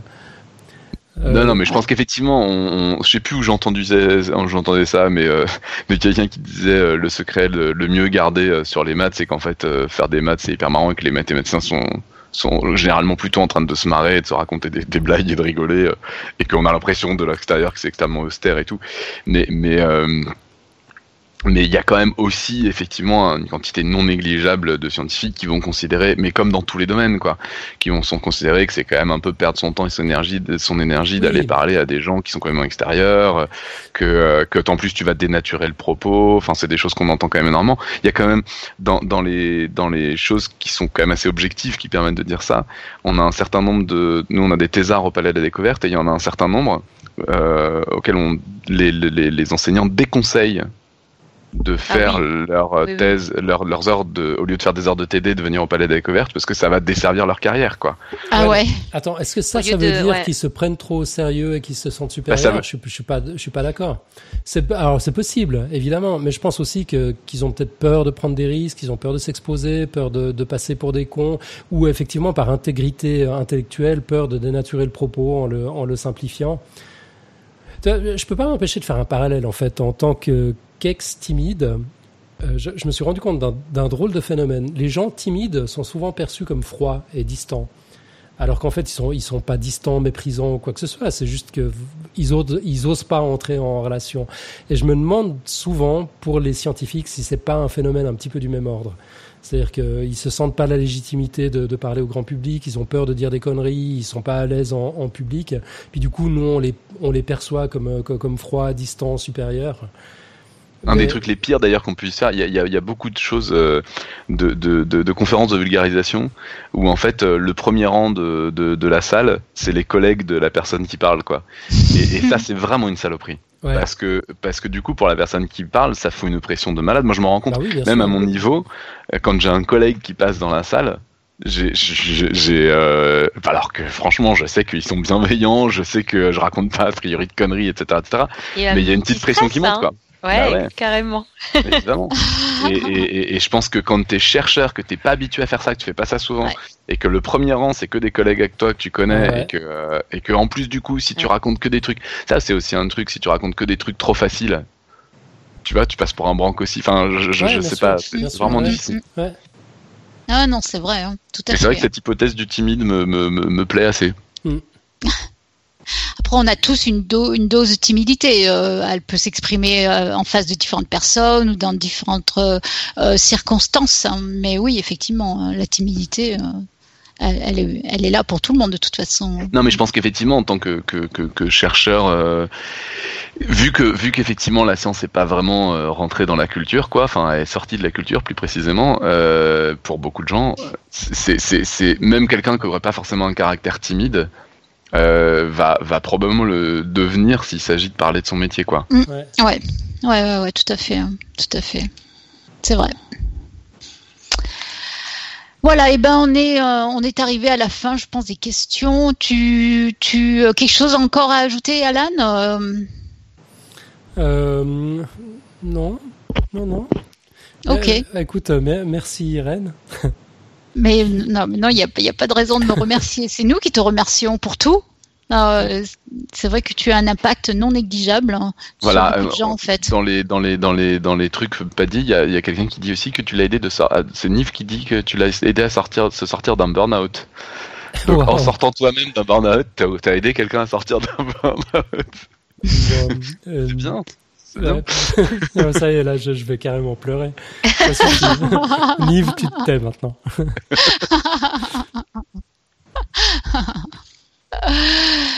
Bon, et ben Alan, on, on, on, euh, on va on va cesser de te torturer. Ah, En tout cas, merci. Non, mais je peux respirer maintenant. ceci étant dit, je, moi, je t'admire beaucoup et euh, je suis vraiment fière de, de te connaître hein, et, euh, et merci, merci pour tout. Mais ça suffit, vous allez me faire pleurer. Vraiment. Bon, bah, je dirais rien alors. C'est gentil, merci Robin. Bon, ben passons, passons à autre Ouais, chose. passons, euh, Allez, voilà. hop, jingle. Hop. Allez, La Robin, séquence, acapella. On finit la séquence émotion. On va parler de la semaine prochaine. Alors, euh, eh bien, la semaine prochaine, c'est un épisode roue libre. Voilà. Donc, on va, on, va changer un tout petit peu le format de nos émissions roue libre. On va plutôt euh, continuer sur ce qu'on avait un petit peu esquissé à la saison précédente. C'est-à-dire qu'on va, on va principalement euh, transformer ça en une série de mini-chroniques. Euh, apparemment, ça a plu à tout le monde. Euh, on parlera un peu, on fera des retours d'émissions quand même, hein, on fera euh, sur les messages des auditeurs et puis on espère quand même la réponse au quiz quand même, n'est-ce pas Alan? Mais Aïe, c'est la semaine prochaine? Et oui, Ouais, non, d'accord, d'accord. Je, je m'engage. J'irai pas. Je sais pas encore comment, d'ailleurs, c'est une vraie merde ce quiz, j'arrive pas à trouver d'informations. Mais oui, oui, bien Ah, Je sûr, me j'irai souviens pas. même plus, c'est quoi la question C'est l'histoire de l'ail. Est-ce que, Ah. est-ce qu'enlever le germe de l'ail le rend plus digeste euh, ou pas? Euh, mais moi, je crois que j'ai la. C'est pas ça qu'on a fait au palais il y a pas très longtemps. Ah, bah vas-y, si t'as la réponse. J'aime bien quand Ça, je vais aller chercher la réponse, Alan. c'est Je merveilleux. suis sur le Merci, coup, j'enquête. Top. bon, vous avez une semaine, hein, une semaine pour tâcher de nous démontrer ce qui est la bonne solution à ce problème quasi inexistentiel, en ce sens que c'est vraiment pas crucial dans la sphère euh, philosophique de notre vie, mais bon, c'est hyper important parce que j'adore Ouais, l'ail et que vraiment c'est un problème. En tout cas, euh, si vous n'avez pas bûché sur la question, c'est sans excuse, hein, parce que vous avez eu le temps pour faire vos recherches. Il ne vous reste donc plus que six jours. Ouais, mais bon, après, c'est Voilà. pas parce que t'as le temps que tu fais pas tout à la dernière minute. Ah. Euh, ceci étant dit, donc on fera des, des mini-chroniques. Il y a Johan qui va démarrer. Enfin, il avait un petit peu commencé, mais euh, le, le titre de sa chronique prend un nom un peu plus officiel. C'est La science et les lois. Aussi, moi, je vais continuer ma, ma chronique sur les femmes scientifiques. Et la semaine prochaine, j'ai bien envie de vous parler d'une euh, d'une euh, remarquable physicienne qui est décédée il n'y a pas très longtemps, qui s'appelait Mildred Dresselhaus. Voilà. Et malgré son nom, elle est américaine, elle n'est pas allemande. Euh, donc, ça sera la, la semaine prochaine. Trop cool. Voilà. Et puis moi, Je- normalement, je fais ma petite chronique habituelle. Et c'est bien parce qu'on a commencé la discussion aujourd'hui. là. Voilà. Et ça sera euh, vraiment sur la, la continuité, effectivement. Donc, sur euh, la vulgarisation des sciences. Ça marche. Euh, Alan, tu as ta citation. Mais j'espère bien. Ma cita- je crois qu'on l'a pas encore faite sur le podcast, mais je, je me rappelle plus avec ma mémoire défaillante. C'est c'est possible que qu'on l'ait déjà faite. Tout ce que je sais, c'est que je ne sais rien. Voilà, c'est attribué à Socrate. Il l'a probablement jamais dit, mais mais, Néanmoins, j'adore. Mais moi aussi, j'adore. Je trouve qu'elle est simple, elle est percutante et euh, elle est importante aussi, je trouve. Ouais, c'est vrai. Et puis, bah, tu vois, ça résonne avec mon histoire. Ça a été une prise de conscience à un moment de me rendre compte de l'étendue de mon ignorance. J'en j'en avais aucune idée. C'était pas que je me croyais spécialement cultivé, mais, mais je, je m'étais juste pas rendu compte de la somme de connaissances qu'on produisait chaque jour et j'avais pas conscience que que voilà que, que j'avais accès qu'à une, une part euh, ouais infinitésimale de, de, de ce gâteau ça ça me déprime d'ailleurs quand je pense euh, il y a, y a genre un million de livres qui sont publiés chaque année rien qu'aux États-Unis Mm, mm, mm. et puis euh, quand tu fais le calcul tout bête de combien de livres tu arrives à lire en 52 semaines entre ouais, chaque année entre tes 10 ans et tes 90 ans, euh, bah bah il y en a pas beaucoup quoi. Genre mille et Alors il y a deux phrases. Hein. Il y a deux phrases, si je peux me permettre, pour remonter le. Enfin, je sais pas si Ouais, ça remonte vas-y. loin. Ce que je connais est fini, ce que j'ignore est infini. Mais ça, de toute façon, ça sera toujours le cas. Donc euh, voilà. Ouais, Je sais pas si ça remonte le moral, mais c'est un fait. hein. ouais. Non, ça Le remonte pas le truc. moral. le truc qui peut remonter le moral, qui est un grand classique. Hein. Je pense que vous le connaissez. Hein. Mais moi, je me le répète régulièrement. hein. Quand je me regarde, ça me déprime, mais quand je me compare, ça me rassure. Alan, je pense que tu peux te comparer à beaucoup de monde et être rassuré. Écoute, je vais y réfléchir. Ah, c'est excellent, ça aussi, oui. Oui, oui. Ouais, c'est pas mal. J'aime bien. Merci Robin, t'es décidément mon mon meilleur ami pour la vie, Le c'est ça. sauveur. Robin le sauveur. Non, mais c'est vrai qu'il y a vachement de choses à dire hein, sur cette sur cette euh, sur cette phrase. Le fait est que on aimerait bien qu'il y ait beaucoup de gens aussi qui, qui réalisent qu'ils savent pas grand chose avec les, les progrès de la communication euh, numérique. euh, moi, je me sens hyper débordée tout le temps, quoi. Tout ce qui est tout ce qui est euh, accessible sur le sur le net, c'est mais, mais c'est énorme quoi. Et plus ça va, et moi j'ai l'impression que j'arrive à suivre quoi. Euh, donc c'est c'est vrai que c'est pertinent et toujours d'actualité en fait ce, ce genre de remarques hein, effectivement. Mais merci Robin, je me souviendrai aussi de ta phrase. Ah, elle, est, elle est vitale. Hein. Moi, je, si je, sans ça, je, je survis pas. Hein, je veux dire. c'est vrai, c'est vrai. J'adopte. Euh, sans transition, alors vraiment aucune transition. Je, je voudrais euh, rappeler à tous nos auditeurs que notre seule source de revenus pécuniers, c'est vous. Voilà, donc euh, on a un système qui s'appelle Patreon, euh, qui est là pour euh, pour euh, nous aider. Donc même euh, un petit sou par mois euh, que vous pouvez nous allouer, c'est une aide vraiment très précieuse pour nous. Euh, ça nous aide notamment à assurer la qualité de nos intervenants, de nos émissions en général, euh, les logiciels qu'on utilise, etc. Donc merci beaucoup à tous nos sponsors et puis si vous pouvez nous aider, ben vraiment merci beaucoup et on appréciera. Et comme d'habitude, on vous promet de faire no- notre maximum pour pour produire les meilleures émissions qui soient. Donc le lien euh, Patreon, il est sur les notes d'émission et vous le trouverez aussi sur notre nouvelle page internet. Voilà, merci, merci, merci. Yeah, Non, c'est vrai, merci. C'est extraordinaire. Euh, bah, bah, typiquement, euh, bientôt, on va faire une, euh, un, un- week-end radio dessiné à Bruxelles. Euh, C'est Claire qui est en train d'organiser tout ça demain de maître. Ça coûte une Ah, fortune. merci. Non, mais vraiment, euh, c'est- c'est c'est top comme organisation. Oui. Mais, mais ça coûte une fortune. quoi. Juste, euh, tu vois, loger 10 personnes à, à Bruxelles, même dans un Airbnb pas trop cher, euh, les, Faire les venir déplacements, 10 tout ça. personnes à Bruxelles.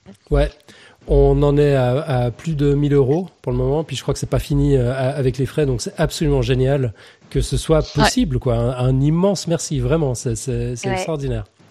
Ouais. Ah ouais, coup, non, c'est vrai On qu'on peut pourrait le faire faire. sans vous et ça va être Ouais. génial. On a intérêt à vous mijoter quelque chose à la hauteur. Grave. mais, on fait confiance à. Claire. Non, mais Claire, elle assure un max. Hein. Elle assure un max. Ah oui, Oui, non, on là, franchement, dossier, là. hein. ça serait la faute des contributeurs et pas de Claire si ça marche pas. hein, parce que franchement, euh, Ouais, ouais, ouais. Ah, je vous ai, je vous ai, enfin même grâce au contributeur, je vous ai trouvé une petite entracte musicale euh, pour boire de la bière en écoutant de la bière. Ça va être. Waouh, pétard. on va écouter de la bière. On va, on va écouter des chansons de bière en buvant de la bière, en dessinant de la bière, en parlant de bière. Ça va être très très bière. Quelle classe. Euh, les moi, dessinateurs. J'aime que le vin, mais bon.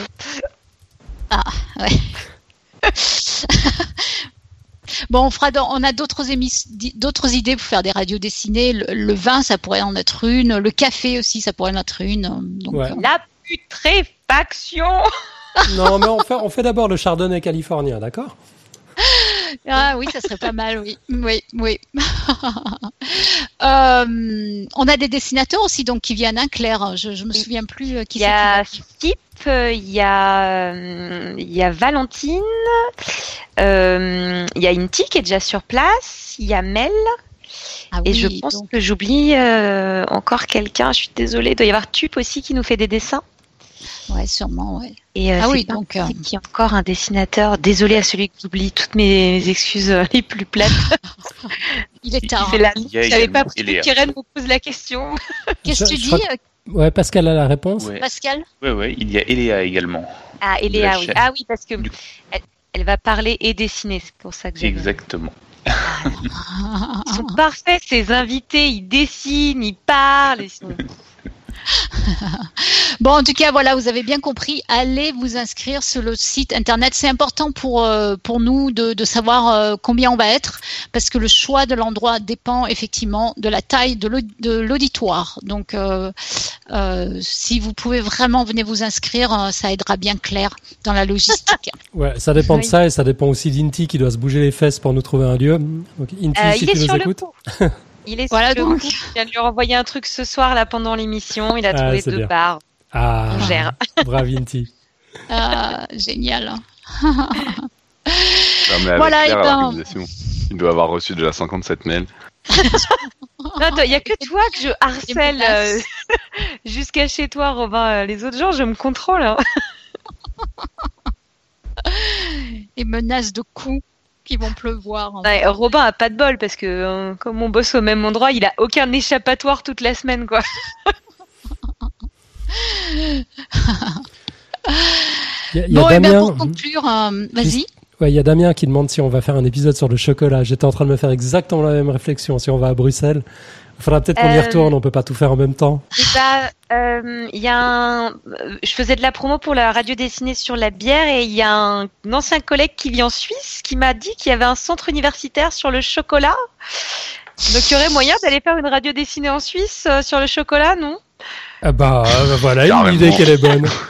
En tout cas, on est en plein, on est en plein dans la bouffe et avec toutes Et les, dans les radios dessinées. ouais, dans les radios dessinées. Après le caca, on a fait quand même une belle, une belle, euh, un beau, euh, comment dire, euh, shift, un beau shift, voilà. Donc chocolat, café, vin, euh, on pourrait faire de fromage, euh, enfin bon bref, bref. Voilà, et ben euh, à moins que quelqu'un ait besoin de rajouter quelque chose, on va arriver à notre conclusion. Et euh, de toute façon, donc, envoyez-nous vos commentaires, vos likes ou vos pas likes, les cœurs, les petits cœurs, les grands cœurs. Le podcast n'existe que pour vous et on adore recevoir vos messages, surtout quand vous nous envoyez des fleurs. Euh, ceci étant dit, on adore aussi les remarques constructives. Donc voilà, on vous tient au courant pour la logistique sur l'émission radio dessinée sur la bière. On va avoir un beau bouquet final parce que Alan va nous dire quelque chose en polonais. En roumain. En roumain, en roumain. roumain, Je bien sais, sûr. C'est pas, le polonais. En roumain. Non, non, euh, mer- merci à ma collègue euh, Raluca qui m'a aidé à traduire parce que c'est pas évident. Et que servir la science soit votre joie, il y a, il y a un petit côté genre injonction biblique comme ça euh, qui, est, pas évident à capter et à traduire. En roumain, ça nous donne fie que slujire a științei să vă.